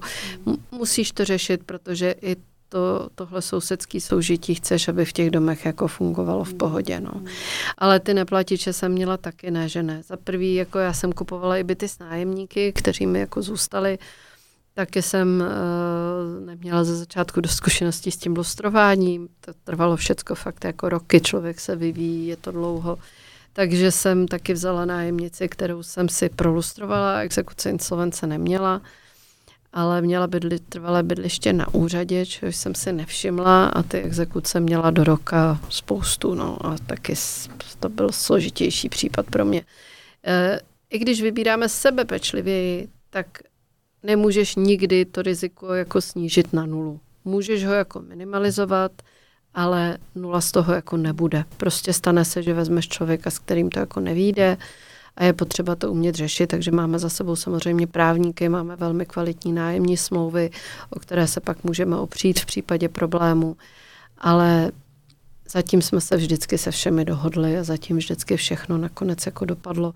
To neznamená, že to tak bude vždycky, asi budeme řešit možná v budoucnu i soudní spory, ale zatím, zatím to fakt potřeba nebylo a všecko skončilo nějakou dohodou. A i když třeba s nějakou teda bohužel škodou nebo s nějakým ušlým nájmem, tak to pronajímání bytů, zvlášť když jich máš víc a děláš to dlouho, tak statisticky dřív nebo později se ti to jako vlastně musí stát. Nebo to jsou vlastně pravděpodobnost se jako zvyšuje. Že? Ono Přesně se říká, tak. že ztráty lidi nemají rádi, mm. ať už to jsou nemovitosti nebo třeba akcie, ale vlastně to je náklad ano. toho investičního biznisu a bohužel ty lekce jsou, to je takový to školný, který platí za to, že děláš chyby a vlastně se tím člověk učí a vylaďuje hmm. si, tomu se asi ano. nedá úplně předejít. A je no. to vlastně jako, to investování je jako do určité míry podobné podnikání. Má to prostě nějaká rizika, sice na tohle podnikání nepotřebuješ i čo, neplatíš z něj zdravotní a sociální pojištění, to jste tady hezky probírali se Šárkou, jak hmm. funguje danění u těch dlouhodobých pronájmů.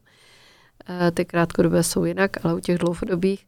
Ale prostě nějaké to podnikatelské v úvozovkách riziko tam jako neseme, tohle na sebe bereme a jako odměnou nám zase budíš to, že eh, většina těch nájemníků je slušná a většinou funguje velmi dobře, jak ten příjem z pronájmu, tak nějaký dlouhodobý, kontinuální, pomalý, v poslední době rychlý, ale teď zase jsme měli propady, ale kontinuální růst hodnoty těch nemovitostí, tudíž růst hodnoty vašeho majetku.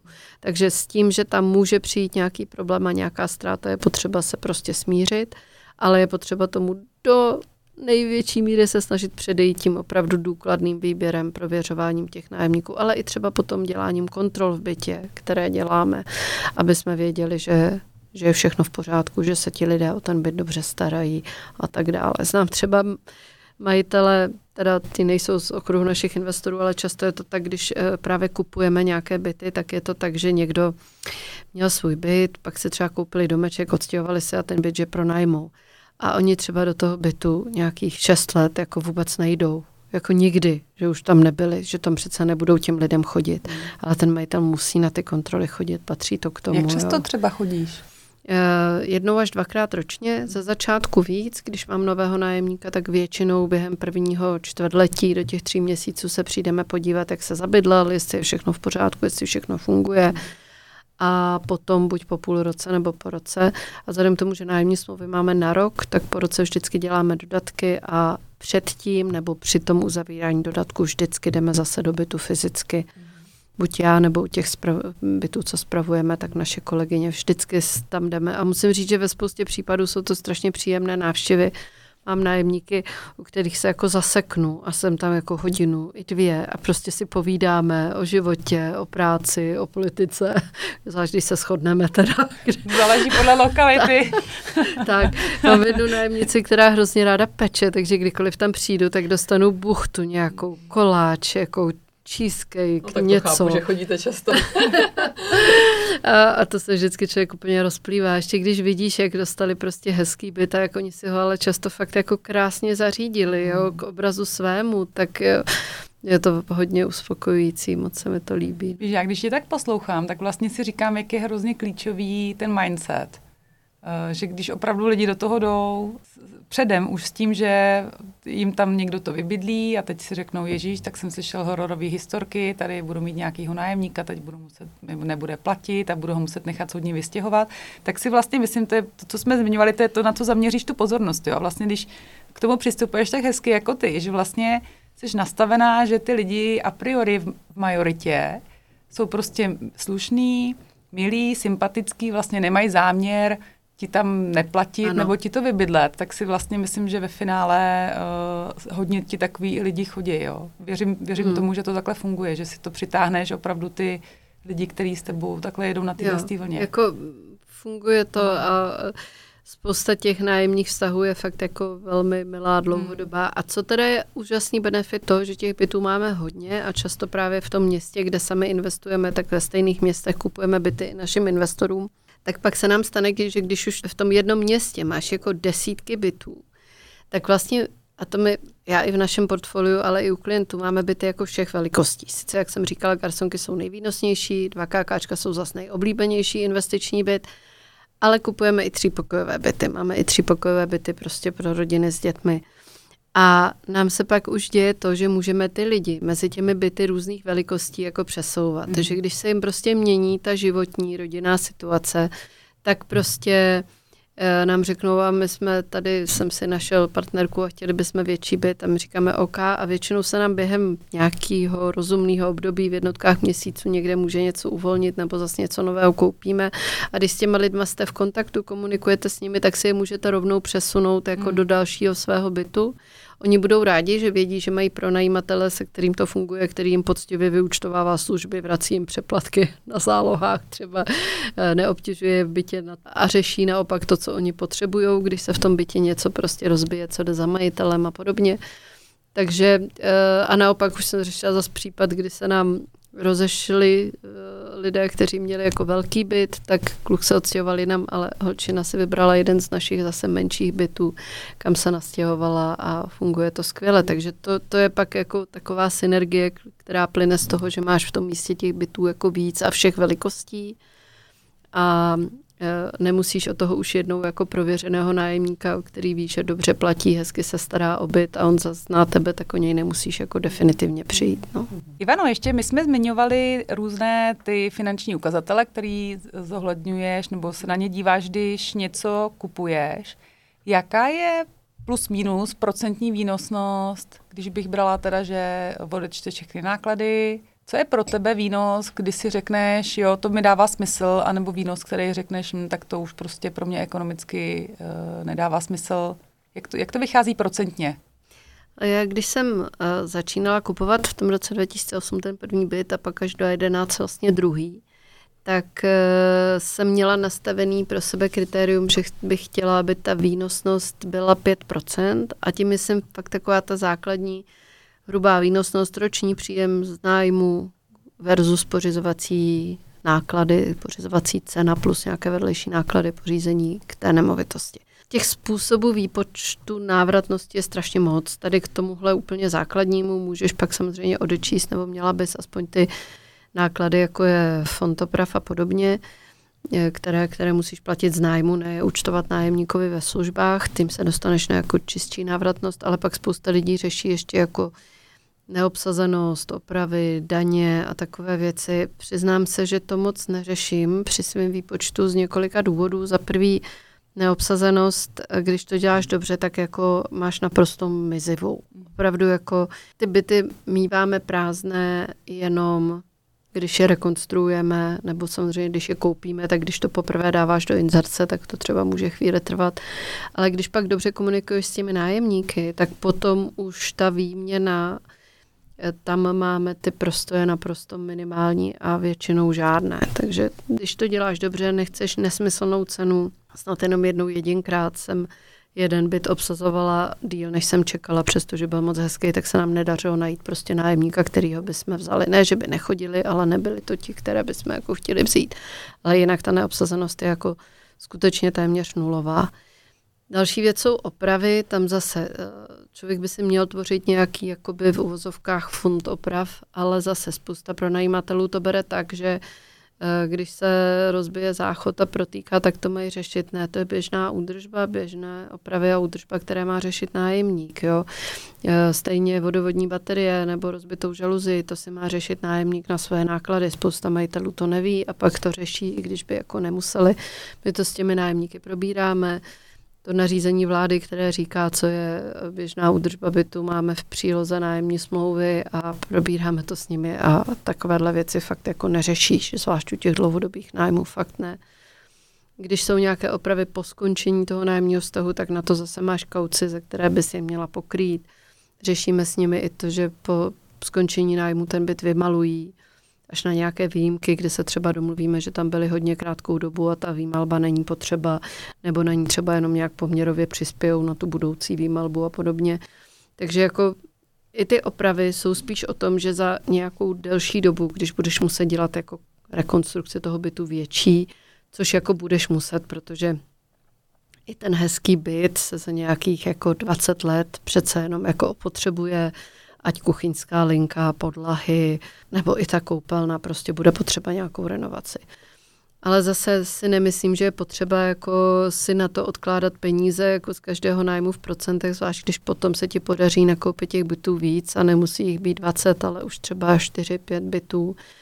Eh, je spíš o tom tvořit si nějakou rezervu na to portfolio jako celek. Takže já třeba pro naše portfolio držím permanentní rezervu 500 tisíc, abych věděla, že kdykoliv se můžu sebrat a opravit, zrenovovat i třeba jako velký byt bez problému. Jako, že, že, že na to prostě ta rezerva pořád je. Ale není to tak, že bys na každém bytě pořád někde něco opravovala. To, to se jako neděje zase. A, takže já tu výnosnost počítám jako hrubou. 5% bylo od jak živa moje hranice. Přesto jsem koupila i byty jako pod 5% třeba a nebo zase naopak se ve finále po té koupi ukáže, že tak, jak jsem si to počítala, že se to vlastně pronajalo za víc, než kolik jsem myslela, takže ta výnosnost je lepší. No a další věc je, a to už je pak otázka jako názoru, že ta výnosnost k té kupní ceně se totiž v čase výrazně jako zlepšuje, protože jak ten čas běží, tak máš v nájmech inflační doložky, plus to řešíš nejenom kvůli inflaci, ale řešíš to podle toho, jak se vyvíjí trh a nájmy prostě rostou a to velmi, i když taky můžou mít i propad, jako zase covidová situace v Praze a dneska prostě byty, které jsem kdysi kupovala a pronajímaly se třeba za 6 tisíc plus poplatky, tak o nějakých deset let později, ano, mezi tím jsme třeba do nich dali i pár set tisíc na nějakou renovaci, ale ten nájem už je tam třeba 13-14 tisíc plus poplatky. Ty, ty nájmy jako vyrostly hodně a zvlášť, když tou renovací jako zvýšíš ještě tu, tu hodnotu toho bytu. A tam pak ten výnos je jako tam, kde bylo 5%, tak dneska v té tabulce vůči té kupní ceně mám samozřejmě 80-12, ale ono se na to samozřejmě dá dívat i tak, že pak bys měla tu výnosnost počítat i vůči tržní ceně, protože to jsou prostředky, které tam teď máš uložené a tam to zase bude méně, protože zase ty tržní ceny jako vyrostly hodně. No ale je to na tobě, jestli to jako chceš prodat a zainvestovat jinak nebo ne. Ono to má zase své výhody tím, že tam máš cizí peníze, což je další věc. Spousta lidí počítá výnos z vlastních prostředků, čili řeší, eh, kolik do toho dali těch vlastních peněz, eh, když si větší část většinou zafinancovali hypotékou a jaké je cash flow. Tam to třeba teď nevychází, protože jak ty hypotéky jsou drahé, tak jako většina i při 80% hypotéce tak je často jako záporné to cash flow, ale já jsem třeba spoustu bytů takhle s tím záporným cash flow kupovala, většinu našich bytů, i kvůli kratší splatnosti hypoték, kvůli věku. A přesto to byly skvělé investice. Dokonce ten první byt, co jsem kupovala s tou 6% hypotékou, eh, a který se, jeho cena se potom opravdu propadla, protože druhý velmi podobný byt v tom roce 2011 jsem kupovala o nějakých 700 tisíc levnic, přitom to bylo taky 2 KKčko na Praze 4, tak přesto mě to, ale vidíš, to jsme si tehdy neřekli, eh, přesto mě to jako vůbec nevadilo, protože já jsem ho kupovala s tím, že ho chci mít do důchodu, chci, aby mě ten byt živil a nechci ho prodávat, takže vůbec jako neřeším jeho tržní cenu, ale řeším to, že mi z něj chodí ten nájem a splácí mi tu hypotéku. Nebo mi na ní přispívá, protože za začátku mi na ní jenom přispíval, musela jsem doplácet. A stejně tak jsem doplácela i na spoustu dalších bytů, ale to už je jako o rozhodnutí každého investora, jestli tohle zvládne, ta jeho finanční situace. Já jsem to brala tak, že tam mám záporné cash flow, nevím, asi dva půl tisíce jsem měla na začátku toho prvního bytu. To je vlastně částka, kterou spoustu lidí posílá třeba na stavební spoření hmm. každý měsíc nebo na penzi. Já jsem věděla, že ho posílám jako na splácení svého vlastního majetku, že i při tom vysokém úroku mi vlastně nájemník pokryje minimálně ty úrokové náklady toho a to, co posílám já, je fakt už jako na splácení jistiny. No a samozřejmě na tom dlouhém horizontu prostě ceny nemovitostí rostou a rostou tolik, že dneska ten byt má v podstatě jako i po tom propadu, který teď zase nastal, je jako na téměř dvojnásobku té hodnoty, takže to hodnocení je fakt jako zajímavé. A hlavně i ten nájem už je tam větší, než tam byl před těmi lety. A zrovna je to byt, kde mám teď nájemníka fakt, myslím, už 9 let a budeme řešit teď, jestli budou prodlužovat na desátý, takže je to jako, je to těžké s tou výnosností. Někdo, eh, jak kdybych měla počítat výnos vlastních prostředků, tak eh, budu pořád v mínusu, protože u spousty bytů jsem měla záporné cash flow, ale zase já ho tam měla a dneska už je třeba kladné a doc- ve velkých tisících na ten jeden byt. Dneska se mi to i hůř počítá, protože Eh, jak se člověk naučí financovat dobře hypotékami, tak já už nemám co jeden byt, to jedna hypotéka, ale spoustu jsme brali třeba jednu hypotéku na tři byty. Zajišťovali jsme jinými byty, než které jsme tím kupovali a financovali. Dělali jsme různé zpětné proplacení, změny zajištění, takže už vůbec nejsou ty hypotéky a ty byty hmm, jako, jako jednak jedný. Musím se na to dívat jako na to portfolio, jako na celek. A, a tam jsem prostě spokojená. A zase, no, když přijdou klienti, že chtějí koupit byt v Praze, tak přestože tady ty poslední roky při tom boomu ta výnosnost i v médiích zaznívá, že jsou 2-3%, tak není to tak.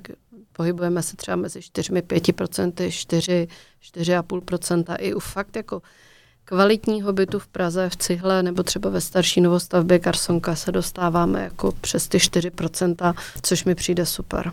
Chápu to správně, že než koupíš byt, tak si vždycky eh, uděláš odhad předpokládám, že si děláš research, ačkoliv tím, že se v tom pohybuješ, tak ten mm. research už asi neděláš tak důkladně, nebo protože to znáš, ale ano. to znamená, že vždycky si vezmeš, OK, tak předpokládaná výše nájmu za tady ten byt je taková a buď ti to vychází nebo nevychází, ano. ale další strana rovnice teda je i eh, kupní cena toho bytu. Kupní cena a další náklady, protože málo kdy koupíš byt, který tak, jak jako ho převezmeš, můžeš rovnou pronajmout v naprosté většině případů, když to není novostavba, a když je to novostavba, tak ji musíš dozařídit. Tam není kuchyňská linka, světla, spousta dalších věcí, karniže třeba na záclony, závěsy a tak.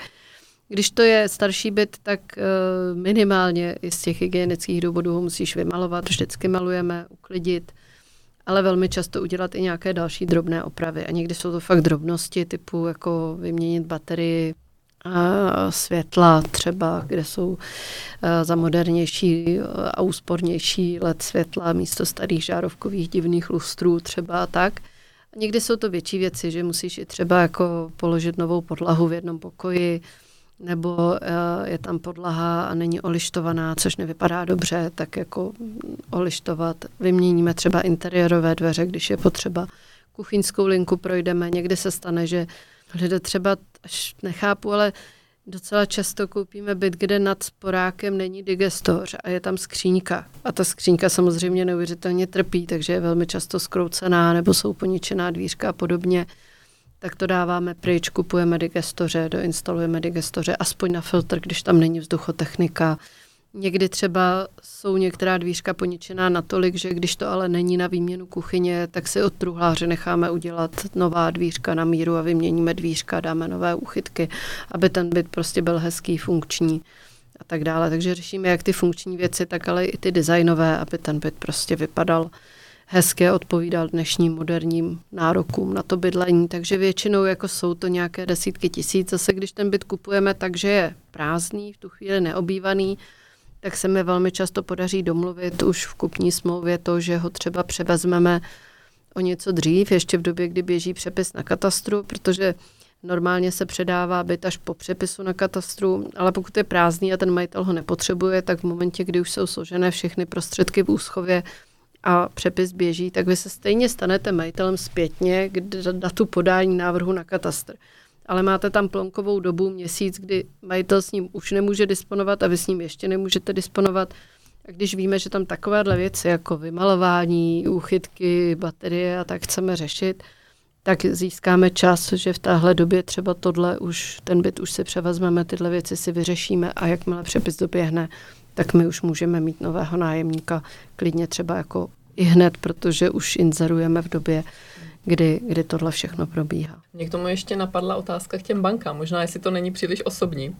Když uh, vlastně kupujete ty byty, tak předpokládám, že vybíráte si nějak ty banky, nebo třeba už jste klienti jedné jediné, která vám prostě nabízí nějaké výhodnější podmínky. To zase bychom mohli mluvit několik hodin jenom o financování.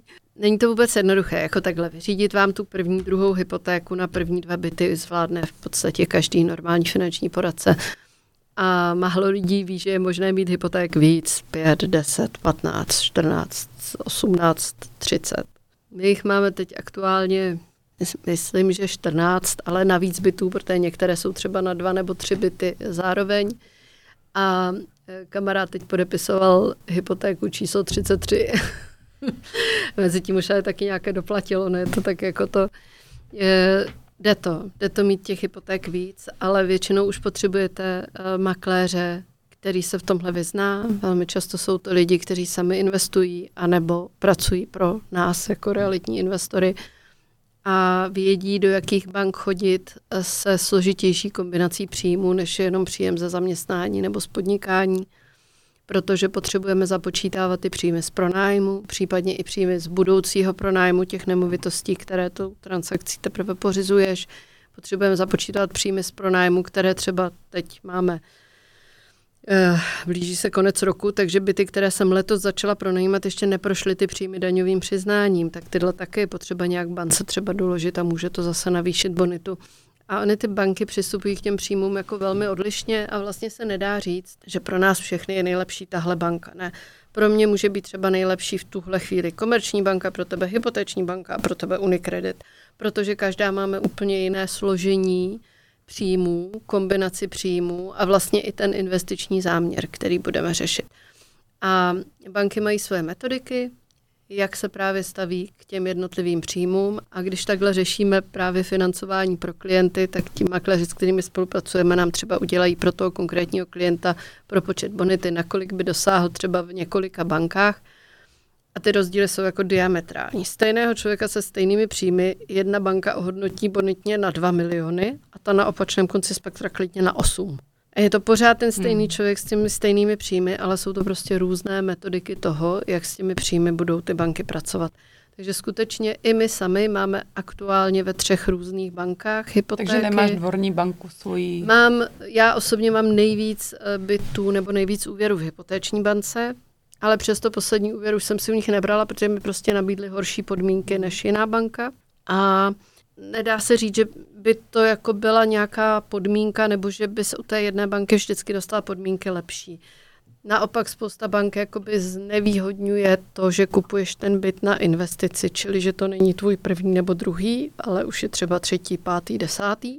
Takže pak u nich dostaneš třeba kratší splatnost nebo nižší LTV, loan to value, nižší poměr z té kupní ceny prostředků, který ti půjčí, nepůjčí ti 80%, jako je standard, ale třeba jenom 60%. Mm někde 70. Je to prostě, je tam hodně parametrů, které se můžou lišit.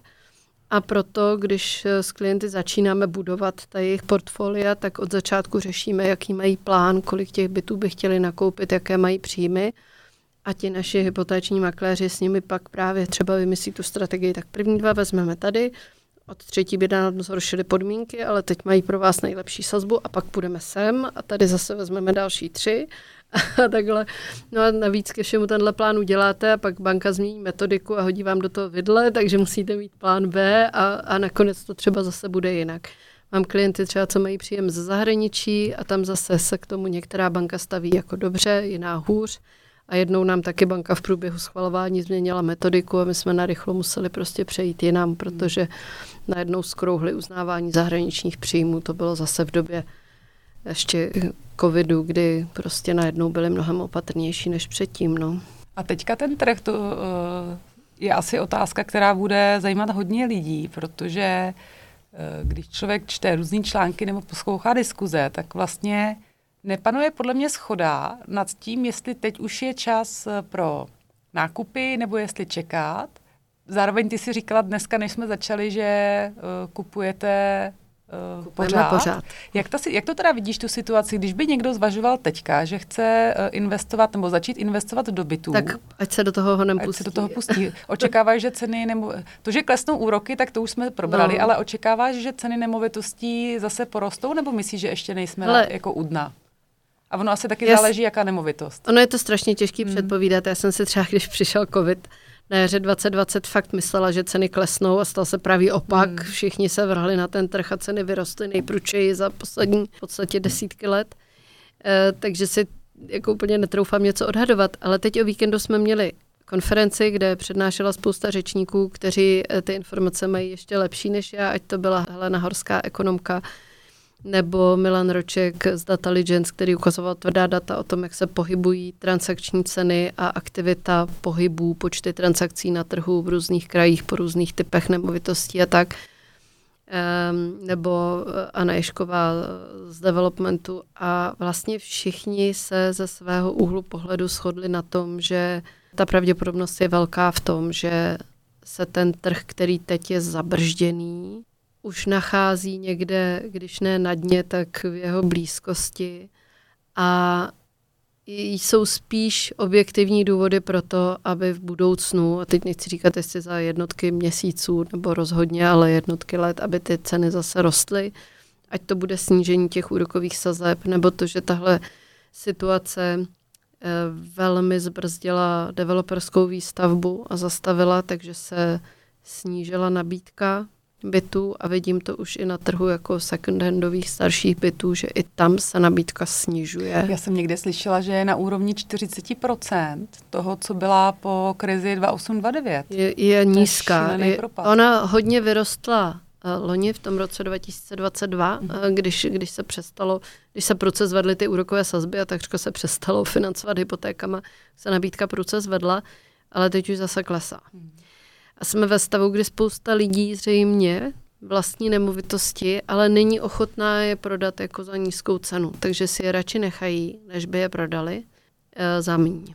A ta nabídka se už teď v posledních měsících zase snižuje. Takže já osobně nejsem věštec, ale z toho, jak se na tom trhu pohybujeme a kupujeme několik nemovitostí každý měsíc pro klienty v různých regionech, tak uh, už vidím, že když jsme ještě koncem roku 22 byla ta situace relativně komfortní v tom, že jsi tam byl nějaký byt, dokonce i hezký, zajímavý za zajímavou cenu.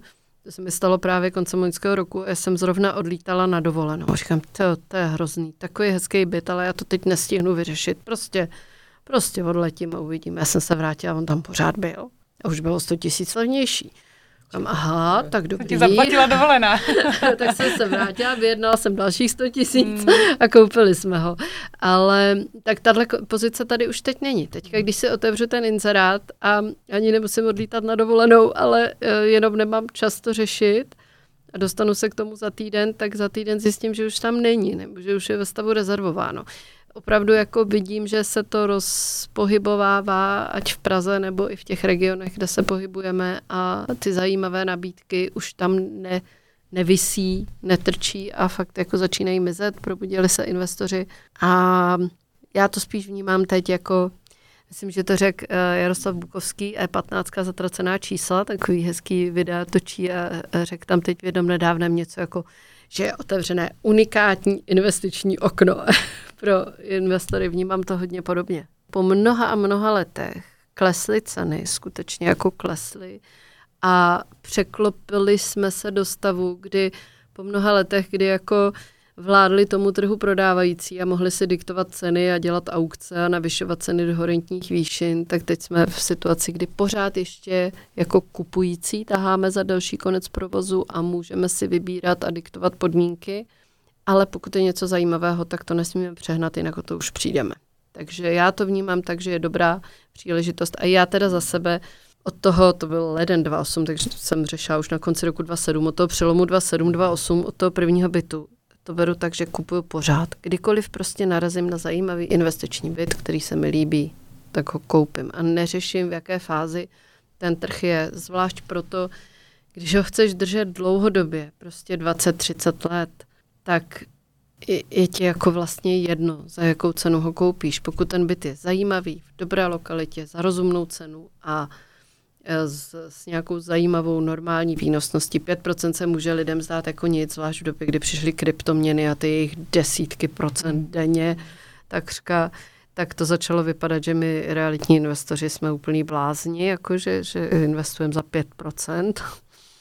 Ale jak jsem říkala, no nájmy na dlouhým čase rostou, ty tu kupní cenu už si vlastně zafixuješ tou koupí, ale ty nájmy prostě dlouhodobě se zvyšují, výnosnost se zvyšuje a roste i cena a, toho majetku. To chci říct, že roste i cena majetku, to znamená výnos 5%, je sice ano. cashflow výnos, ale on se ti zhodnocuje. Jaký je průměrný růst třeba ceny bytů na tom tvém portfoliu? Je to třeba taky 5% v ceně nebo i víc, když Mnohem dobře koupíš? Víc. Je to víc? Kolik mm. třeba v průměru počítáš? Protože potom ten celkový výnos, a tak odhad, kolik odhaduješ? Protože pak ten celkový výnos samozřejmě není 5%, ale Hele, to 5% cashflow plus Počítala jsem, bytu. Eh, že když chci být hodně konzervativní, tak můžu počítat 4% růst cen nájmu. Mm-hmm. Ten opravdu mám reálně vyšší, ale konzervativně v predikcích do budoucna si počítám 4% navyšování nájmu ročně v průměru na portfoliu, což samo o sobě udělá strašně moc. Mm. A uh, u cen nemovitostí Myslím si, že velmi konzervativně můžeš odhadnout 3-4% a reálně to bude 5 a víc. Takže ale... jsi kolem 10% no, já jsem vlastně, víc. nebo víc ještě. Jako je to ale daný tím, že jsem ne zase všechno, ale nějakou část portfolia jsem nakoupila, eh, aniž bych to věděla, jo, vlastně v době toho dna po krizi 2008, protože vlastně další byt jsem kupovala 2011, další 2013, další 2015 a to dno, řekněme, bylo Praha a regiony trochu odlišně, ale mezi těmi lety 2011, 2013, takže jsem některé byty koupila i úplně na dně. Ale zase to byla situace, kdy ty ceny padaly a pořád padaly a pořád padaly a na trhu nekupoval nikdo. Takže co transakce, to ještě domluvená sleva, že jo, pro nás jako kupující. A to je právě situace, ve které spousta lidí si na ten trh jako netroufne jít, protože mají pocit, to padá, už to spadlo o 10%, o 20%, o 30%, no to půjde úplně do háje, mm. že jo. Takže na tom trhu ti kupující jako vůbec nejsou. Já jsem taky nevěděla, jestli to bude dál padat. Já jsem to dneska víme, že to bylo dno a že se to pak otočilo a zase to začalo stoupat, ale to tehdy nikdo nevěděl. No podobně je to teď, jako já říkám, pojďme kupovat, sama kupuju, ale já to taky nevím, může to jít zase dolů, může, ale pokud jsem dlouhodobý investor a ten byt prostě plní tyhle moje cíle toho dlouhodobého, tak naopak na klesajícím trhu to je jak u těch akcí. Prostě pokud trh klesá, lidi se bojí nakupovat, ale je to vlastně to správný, když kupovat se slevou. Jak říká Warren Buffett, vlastně profesionální investor dělá pravý opak než ten dáv. Tak, no.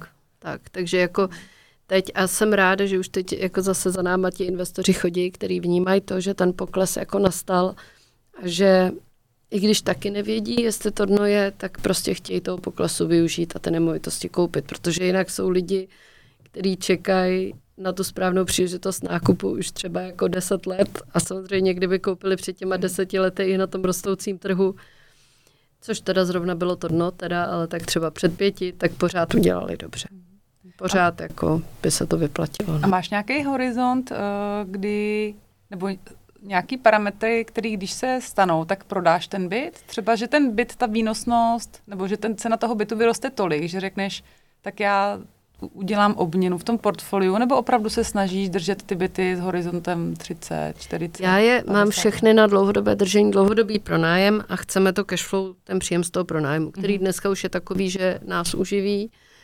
ale e, zároveň se nebráním změnám hlavně z těch daňových důvodů, což budete řešit se Šárkou v té daňové části o nemovitostech, ale kdo poslouchá třeba i nás, když o tom mluvíme, tak uh, u těch nemovitostí je úžasná věc, že ty je můžeš takzvaně odepisovat, ať rovnoměrně nebo zrychleně. A to ti pomáhá velmi snižovat tu daňovou zátěž toho příjmu z pronájmu. A pokud, I když jsi fyzická osoba. No jasně, když jsi fyzická osoba. Takže ty právě pokud používáš ne paušální výdaje, což je u pronájmu 30%, ale skutečné výdaje a používáš právě odpisy a další výdaje, skutečné, reálné, paušál na auto a spousta dalších věcí, tak eh, se reálně dostaneš na příjem z pronájmu nula, což je další věc, proč nepočítám s daňovou zátěží třeba u té výnosnosti. Protože pokud to děláš správně, tak žádnou daň z pronájmu platit jako nemusíš. Mhm. Ne, že bys okrádal stát, mhm. ale je to prostě daňově nastaveno tak, že když to uděláš všechno správně, tak ti ta daňová povinnost bude vycházet nulová. Mhm. Ale tohle se za nějakou dobu jako vyčerpá, zvlášť pokud používáš zrychlené odpisy, a dává pak smysl to portfolio obměnit. Ale dává smysl zase z daňových důvodů ho obměnit po časovém testu, který je u nás v minulosti byl a na dříve nabité nemovitosti je pořád pět let a pro nově nabité nemovitosti od, myslím, předloňské je to deset let. A těch deset let je zrovna ta doba, po které začne dávat smysl i z těch daňových důvodů tu nemovitost prodat a koupit místo ní jinou. To neznamená jako to portfolio zmenšovat. A já dneska už to dělám, protože ty nejstarší byty právě vlastníme už, už poměrně dlouho. Ale nedělám to tak, že bych hledala byt, který má největší nárůst na ceně a tak, jak jsem říkala, jsem ráda, když jsou tam ti nájemníci dlouhodobě, takže spíš to dělám tak, že když se mi nějaký byt uvolní, jako teď se mi jeden uvolnil a rekonstruju ho, který už mám po časovém testu, zároveň ta hodnota jako narostla, tak u něj zvažuji, jestli ho třeba místo teda dalšího pronájmu po rekonstrukci za vyšší nájem neprodat a nekoupit místo něj jiný. A velmi často to dělám i tak, jako v tomhle případě, že ten jiný už mám koupený, teda zarezervovaný v tomhle případě třeba v novostavbě, která bude dostavená asi za rok, rok a půl.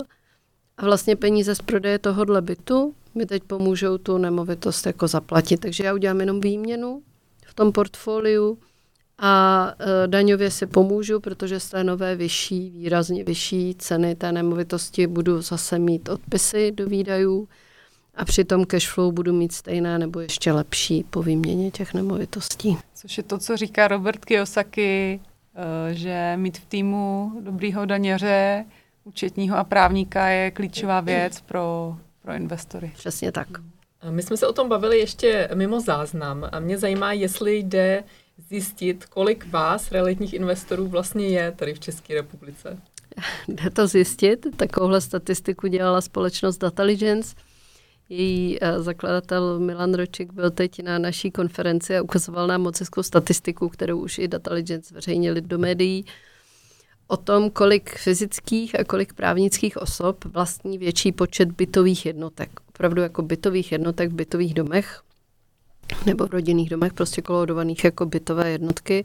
Takže jsou bokem rodinné domy, jsou bokem i činžovní domy, ale bytové jednotky uh, udělali statistiku kolik osob fyzických vlastní. A teď třeba, aby se dalo říct, že to je investiční byt, tak usoudili, že hranice je tři. Že pokud máš jeden byt pro sebe, jeden třeba po, po babičce nebo ho držíš pro děti, tak ještě jako OK, ale že když už máš tři a více těch bytových jednotek, tak s velkou pravděpodobností z tebe začíná být investor. a udělali to v nějakém rozložení 3 až 5, 5 až 10, 10, 15 a tak. No a třeba 20 a více bytových jednotek vlastní jenom 230 fyzických osob v naší republice. Respektive fyzických osob nebo manželských párů. A to je úžasný, protože teď na té konferenci, kde bylo přes 130 realitních investorů, tak uh, bych řekla, že tak možná 15 nebo 20 z těchto 230 lidí tam s námi sedělo v sále. Je, je to zvláštní, protože když se pohybuju v té komunitě těch investorů, tak mám jako pocit, že nás je strašně moc. Jo ale ono to zase tak strašně moc jako lidí není. Pak samozřejmě v té kategorii třeba nad pět nebo nad deset je to víc, ale pořád jsou to v zásadě stovky a ne, a nebo nižší tisíce a ne, ne nějaké desetitisíce nebo sta tisíce lidí, takže těch investorů skutečně není moc. Samozřejmě Nejsou tam třeba družstevní byty, protože ty vlastní družstvo a část investorů investuje do družstevních bytů, ale zase většina lidí, která to dělá profesionálně, tak nemá portfolio jenom z družstevních bytů, ale spíš namixované z těch osobních vlastnictví a z družstevních. Právě třeba z daňových důvodů, protože družstevní byty nelze odepisovat, takže tam si člověk vyrábí trochu daňový problém, ne problém, ale trochu povinnost platit daně. Předpokládám, že do tady toho čísla uh, patří teda i lidé, kteří to získali v restituci, ty byty? Uh, pokud uh, mají třeba činžovní dům rozdělený na bytové jednotky a zapsané ty bytové jednotky, tak ano, ale spousta restituentů je, má pořád ještě ty činžovní domy jako celek, i když přece jenom od těch restitucí už uběhlo hodně let, takže spousta těch činžovních domů se mezi tím rozdělila. Dokonce i třeba kvůli tomu, že ti původní restituenti zemřeli a zdědila to rodina a podobně, tak tam pak velmi často docházelo k rozdělení nabitové jednotky a rozdělení třeba mezi ty dědice, anebo i k prodeji třeba celého činžovního domu. V Praze to často vidíme, eh, kdy nějaký developer nebo investor potom ten činžák právě kompletně zrekonstruuje, rozdělí ten dům na ty bytové jednotky a rozprodá je. Takže, takže počet těch vyloženě jako činžáků z restitucí se postupně tímhle snižuje.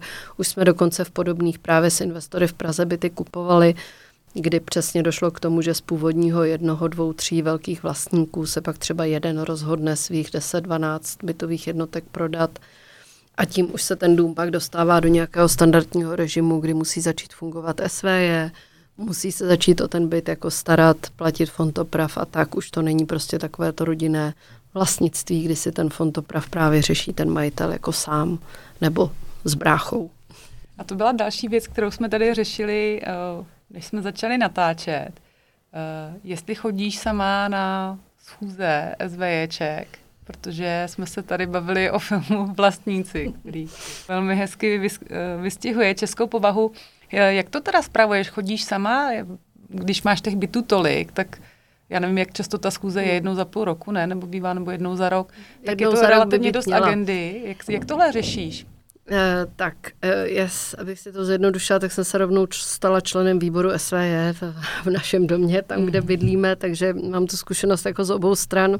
A vůbec to těm ostatním předsedům, členům výboru vůbec nezávidím, je to fakt jako náročná práce ale zároveň pro mě jako skvělá zkušenost. Eh, tam, kde ty byty vlastníme jako investiční, tak eh, to mám nastaveno tak, že se vždycky snažím právě s tím předsedou nebo s těmi členy výboru jako seznámit. Vidím, jak fungují, jestli ten dům dobře spravují, řeší nějaké investice do něj a podobně. A když tohle všechno funguje tak, jak má, tak si při každém pozvání na tu schůzi prostě přečtu program, pokud je to standardní schůze, která musí být jednou za rok, kde se schválí účetnictví, plán oprav na příští rok a nějaká jako drobná diskuze, tak eh, se s tím předsedou domluvím, že mu pošlu plnou moc a že má moji plnou důvěru a podporuji všechno, co on navrhne.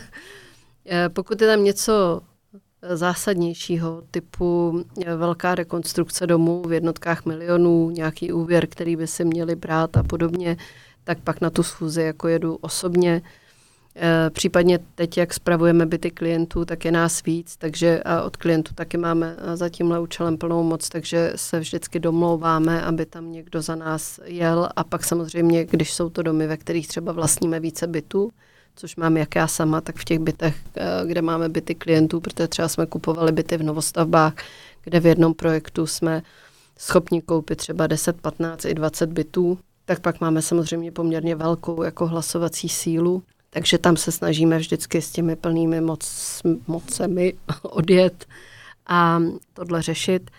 Zase u novostaveb musím říct, že se setkávám naštěstí teď jenom s těmi lepšími variantami, kdy buď se skutečně najdou šikovní lidé z toho domu, kteří tam žijí a kteří se té zprávě chtějí věnovat. To pak funguje velmi dobře. A nebo na druhé straně s tím, že eh, už třeba developer, když to SV zakládá, tak najme profesionálního správce a pokud se nepřihlásí někdo z těch nových vlastníků, tak to řídí profesionální správce. A s tím mám taky velmi dobrou zkušenost zatím všude, kde tohle máme. Máme to už i u starších panelových domů, kde právě ten původní výbor tak nějak zastárl a noví mladí se do toho moc nehnali, tak opět došlo k odhlasování toho, že mm, eh, si najmeme profesionálního správce Zase je to jeden z nejlíp spravovaných domů, kde, kde byty máme, takže tohle funguje jako velmi dobře a tam tu důvěru mám o, o to větší, o tuhle dobrou zkušenost dlouhodobou.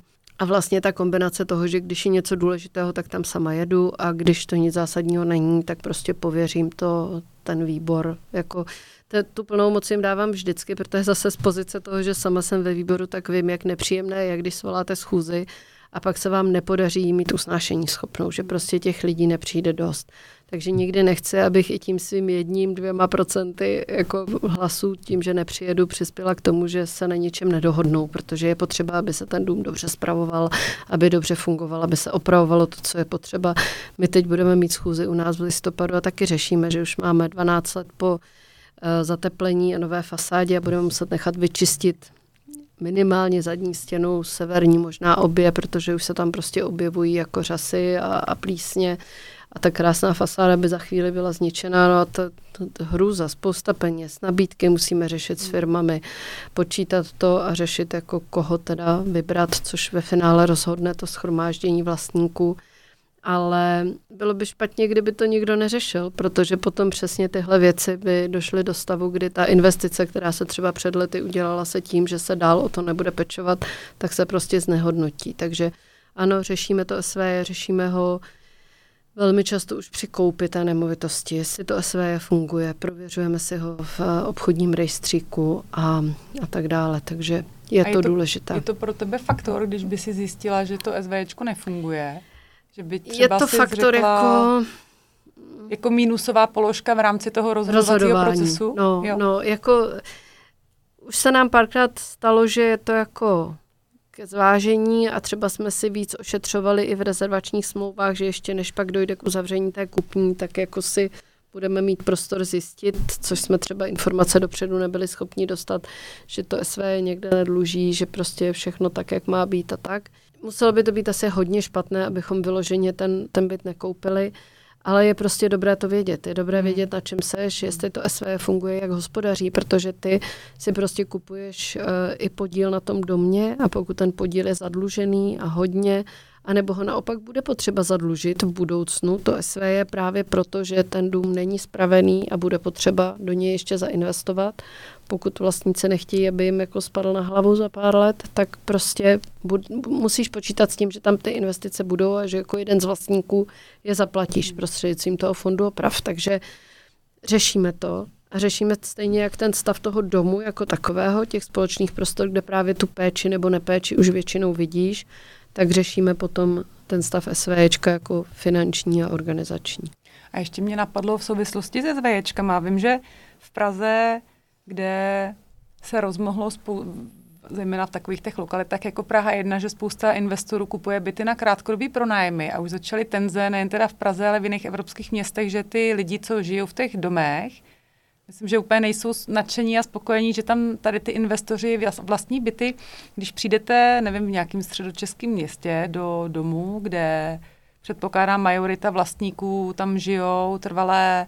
Jak se na vás dívají jako na investory, když uh, vnímají vás jakože pozitivně, že tam vlastně můžete přinést i ten profesionální pohled, který ty lidi, co tam žijou, často spolu nemají, anebo se setkáváš s tím, že ten přístup je takový rezervovanější. Ale někdy ze začátku spíš s nedůvěrou obecně, což je dané tím, že bohužel je na trhu spousta těch investorů spíš v uvozovkách nebo pronajímatelů, co právě se k tomu staví, takže se o to jako vůbec nestarají, hmm. ale eh, jakmile zjistí, jak fungujeme, že ty byty většinou hned po té koupi opravujeme a už při tomhle s tom s nimi komunikujeme, ohlásíme tu opravu, dáme dolů cedulku, že budeme opravovat a že se omlouváme za rušení, s řemeslníky jsme domluveni, že po sobě každý den uklidí, aby nenechávali na chodbách nějaký nepořádek z toho, jak tam tahají prostě barvy a materiál.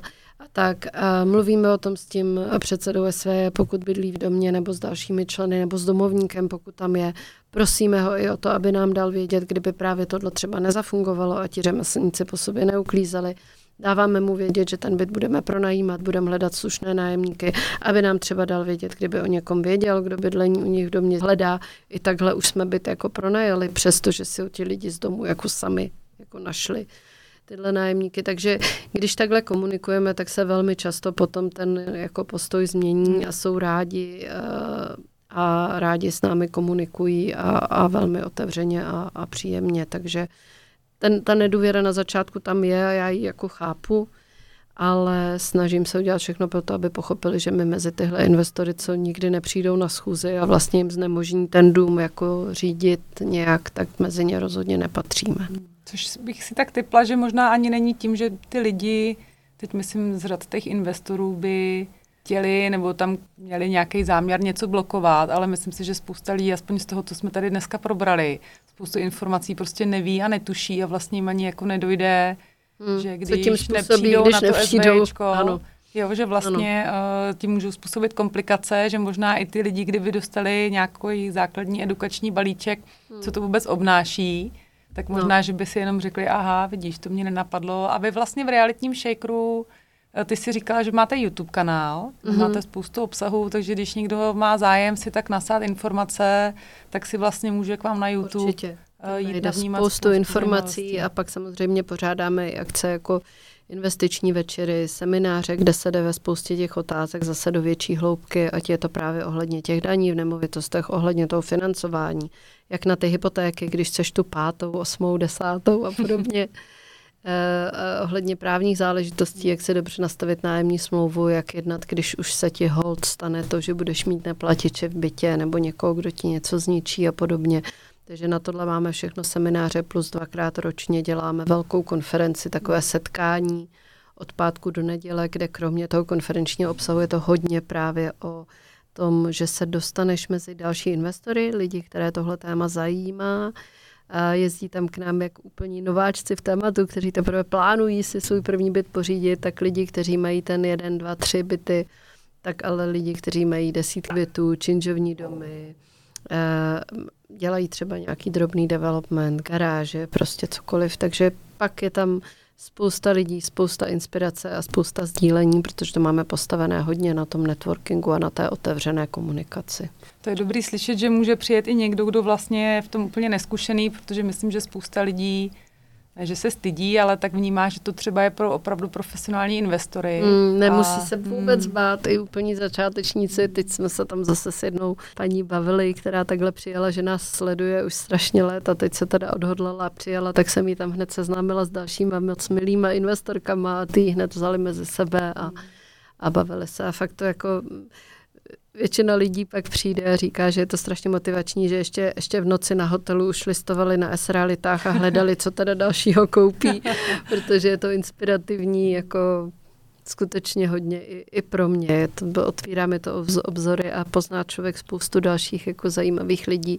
A to, v čem mi to pomáhalo i dříve, když jsem ještě tu svoji strategii tak trochu hledala nebo ověřovala, jestli nechci někam jinam, tak mi to právě pomohlo v tom, že než jsem se do něčeho dalšího pustila, tak jsem si mohla zjistit o tom, co nejvíc od někoho, kdo to fakt už jako reálně dělá. A řekne, jasně, neboj se toho, ale bacha na tohle, na tohle, na tohle, jasně, tady ti dám kontakt. Fakt ty lidi jsou ochotní si vyměnit nejenom zkušenosti, ale i kontakty, typy. A dokonce tam vzniká spousta jako společných obchodů, lidi, kteří potom společně udělali obchody, ať ve smyslu, že si třeba mezi sebou prodávají nemovitosti, v tom pomáháme i my, když kupujeme nemovitosti investorům, tak i zase z řad investorů kolem Shakeru se nám dostávají nemovitosti, když někdo třeba najednou potřebuje udělat nějaký prodej, protože má v plánu jinou investici a má třeba ten byt obsazen nájemníkem, to se prodává jako hůř přece jenom, tak my jsme schopni takový byt zase zprostředkovat někomu z těch našich investorů kupujících. Tak tam vznikají opravdu společné biznesy ve smyslu potom nějakých až jako třeba developerských projektů nebo jiných záměrů.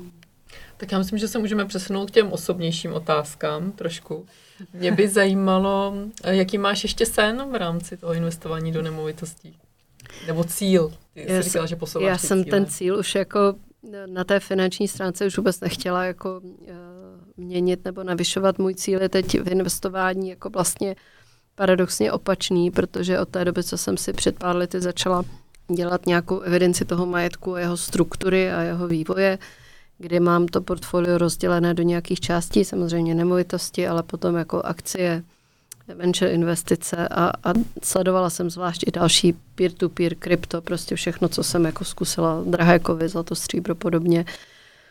Tak eh, teď jsem zase eh, trochu udělala nějakou změnu v tom, jak to jako plánuju, sleduju jenom hlavní třídy aktiv, některé věci, které jsou vyloženě minoritní jako na hraní, už vlastně vůbec nesleduju, beru to tak, že jsou to prostředky na hraní a pak to portfolio jako celek chci optimalizovat, protože my jsme ve fázi, kdy jsme e, i s partnerem oba přestali pracovat. Já před těma pěti lety, on, on před, před loni a pracujeme s tím, že nás to portfolio jako musí uživit. Já sice pořád podnikám, dělám tady to poradenství, protože mě to strašně baví, abych stejně na těch realitách seděla, protože je to závislost, tak takhle aspoň můžu pomáhat kupovat ty byty třeba dalším investorům a dělat tyhle krásné akce ale i kdybych jako nepracovala vůbec v tomhle, tak, tak by nás to portfolio uživilo.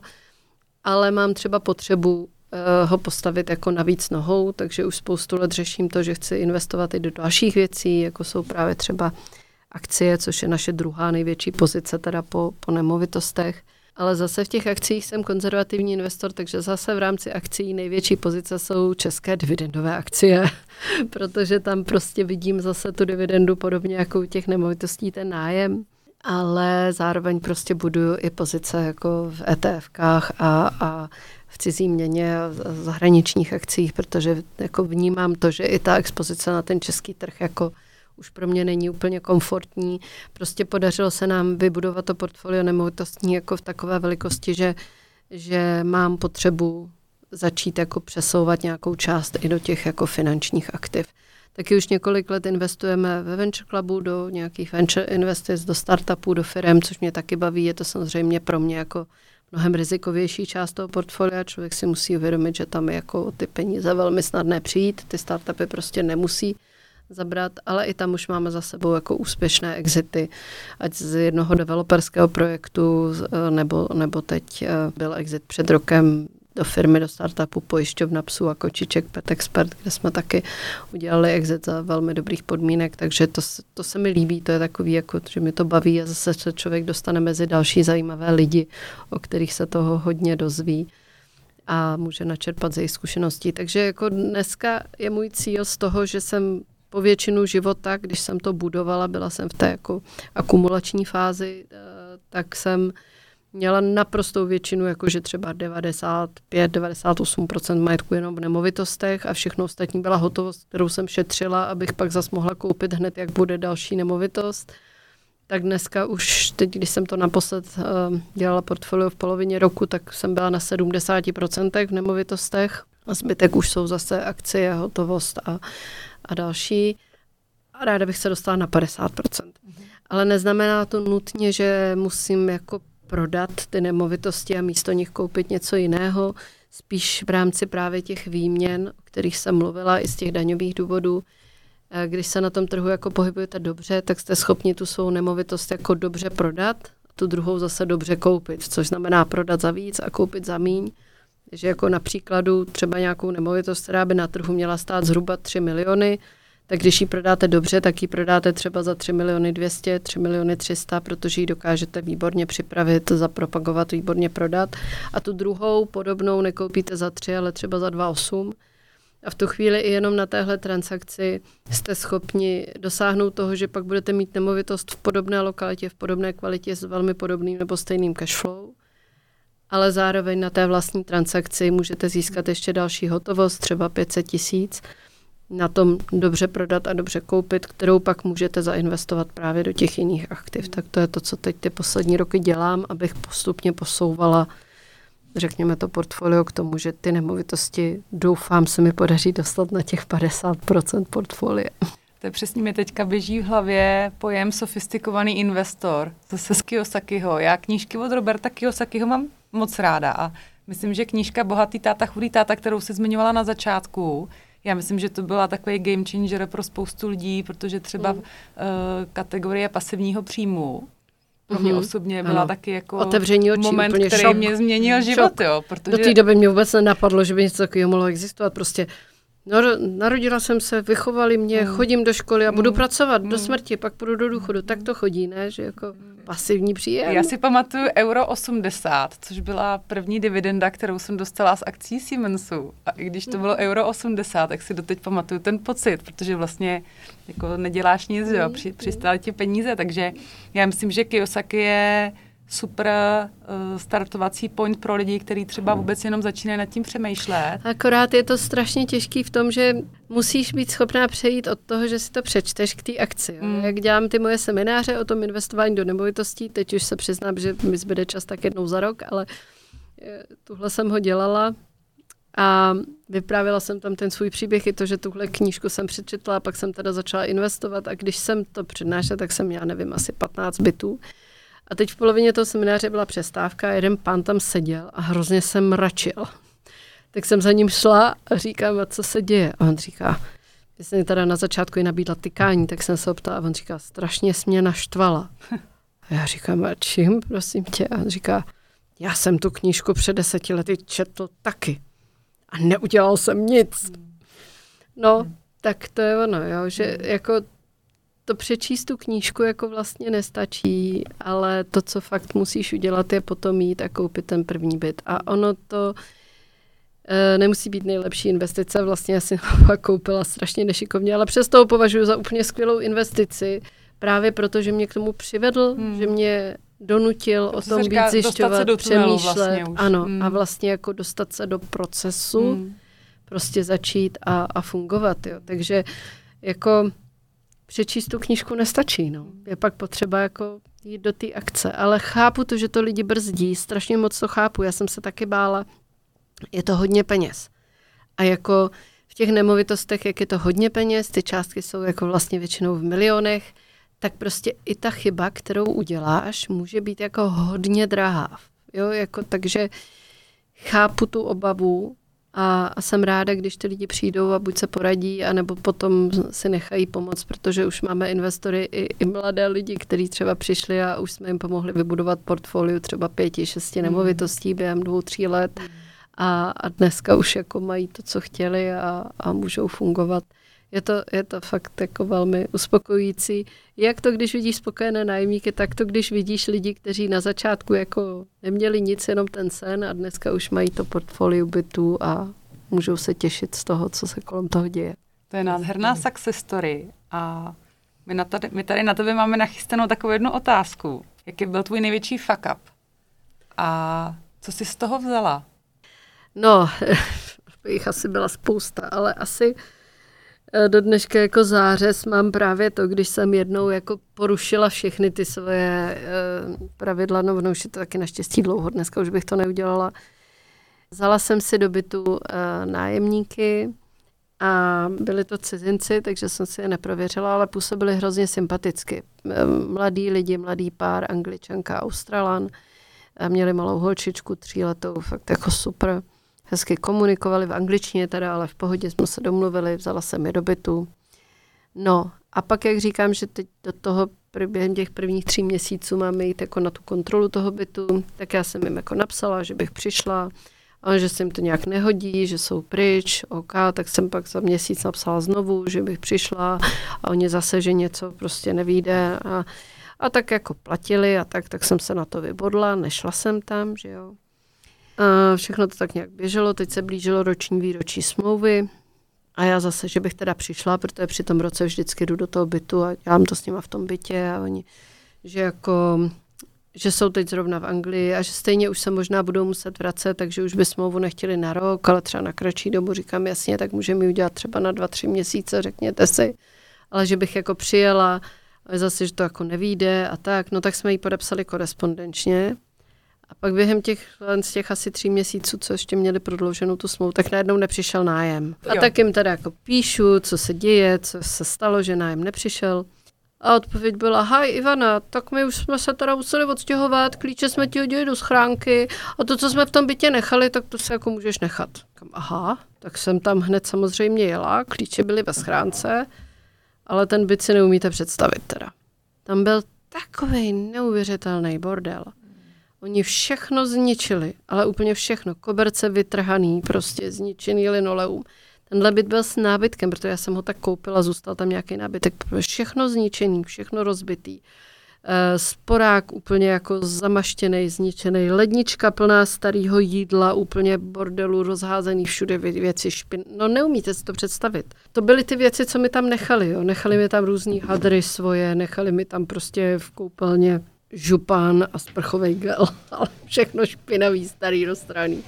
Já vůbec nevím, co tam dělali. Tam se válely hračky, ty malý holčičky, klobouček, sluneční brýličky, si tam ta holčička žila v tomhle bordelu. Jako jo, to bylo něco neuvěřitelného. No, záchod byl asi jediná místnost, ve které jsem se nerozbrečela, ten vypadal jako docela normálně, jo. Tak eh, obrovský poučení. Brečela jsem strašně teda, hned jsem googlila, hledala někoho, kdo mi to vyklidí, vystěhuje, musela jsem to zrekonstruovat, teda dorekonstruovat, což je zase poučení, kdybych neměla těch tehdy asi 120 tisíc na to, abych ten byt okamžitě mohla vyklidit, zrekonstruovat a znovu pronajmout, tak bych měla velký problém. Hypotéku budu platit dál, nájem mm. žádný nechodí, Teď to byli cizinci, co si na nich vezmu, jsou někde, kdo ví, kde v Austrálii. Jako jo. Pro mě jako velký poučení a už nikdy od té doby jsem ty kontroly nevynechala, mm. protože kdybych bývala tam po těch třech měsících šla, tak si myslím, že jsem si tohle jako musela všimnout. Jo. To, že ty lidi nejsou normální, nevědí, jak se normálně žije, nevědí, jak se normálně uklízí, bylo to hodně špatný. A co bys dělala, kdyby si to zjistila po třech měsících? Máš no rozhodně, ve smlouvě, že bys je, uh, jim ukončila nájem? No rozhodně bych okamžitě chtěla, aby zjednali nápravu s tím, že hmm. přijdu třeba jako za týden znovu hmm. a chci vidět, že to je všechno v pořádku, jinak hmm. ten vztah ukončíme. Ono je samozřejmě těžký ukončit ten nájemní vztah běžící, hmm. ale rozhodně bych to řešila hmm. a řešila bych to důrazně. Jo. A naštěstí od té doby, i když už teď na ty kontroly chodíme důkladně všude, už to fakt nikdy nevynechávám jenom proto, že chodí nájem, fakt ne tak musím říct, že to bylo velký poučení. A do dneška ty fotky mám uložený, to ty hrůzy, co mi, co mi z toho bytu udělali. A no, prostě, a to jsem to věděla, že na ty kontroly mám chodit. Věděla jsem to. To je ta intuice investorská, na to která varuje. Člověk to jsem to... se chtěla zeptat, jestli tam byla ta intuice v tomhle. No, hmm. prostě to dlo. Hmm. to jsou ty zkušenosti přesně, ze mhm. kterých uh, vlastně zkušenosti špatná jenom tehdy, když se z ní nepoučíš, takže... Mm-hmm, je to tak. Uh, a proto dneska jako úplně jako zírám, když vidím ty lidi, kteří fakt říkají, no já to mám skvělý nájemníky, ty jsou jako perfektní. A já říkám, a byl jsi tam bytě? Ne. Byl jsi tam někde za... No už asi čtyři roky jsem tam nebyl. Říkám, a víš, že jsou jako fakt super ti nájemníci, fakt to víš? Mm jako když ten byt nevidíš, tak to fakt nevíš. Mm. Jako, jo.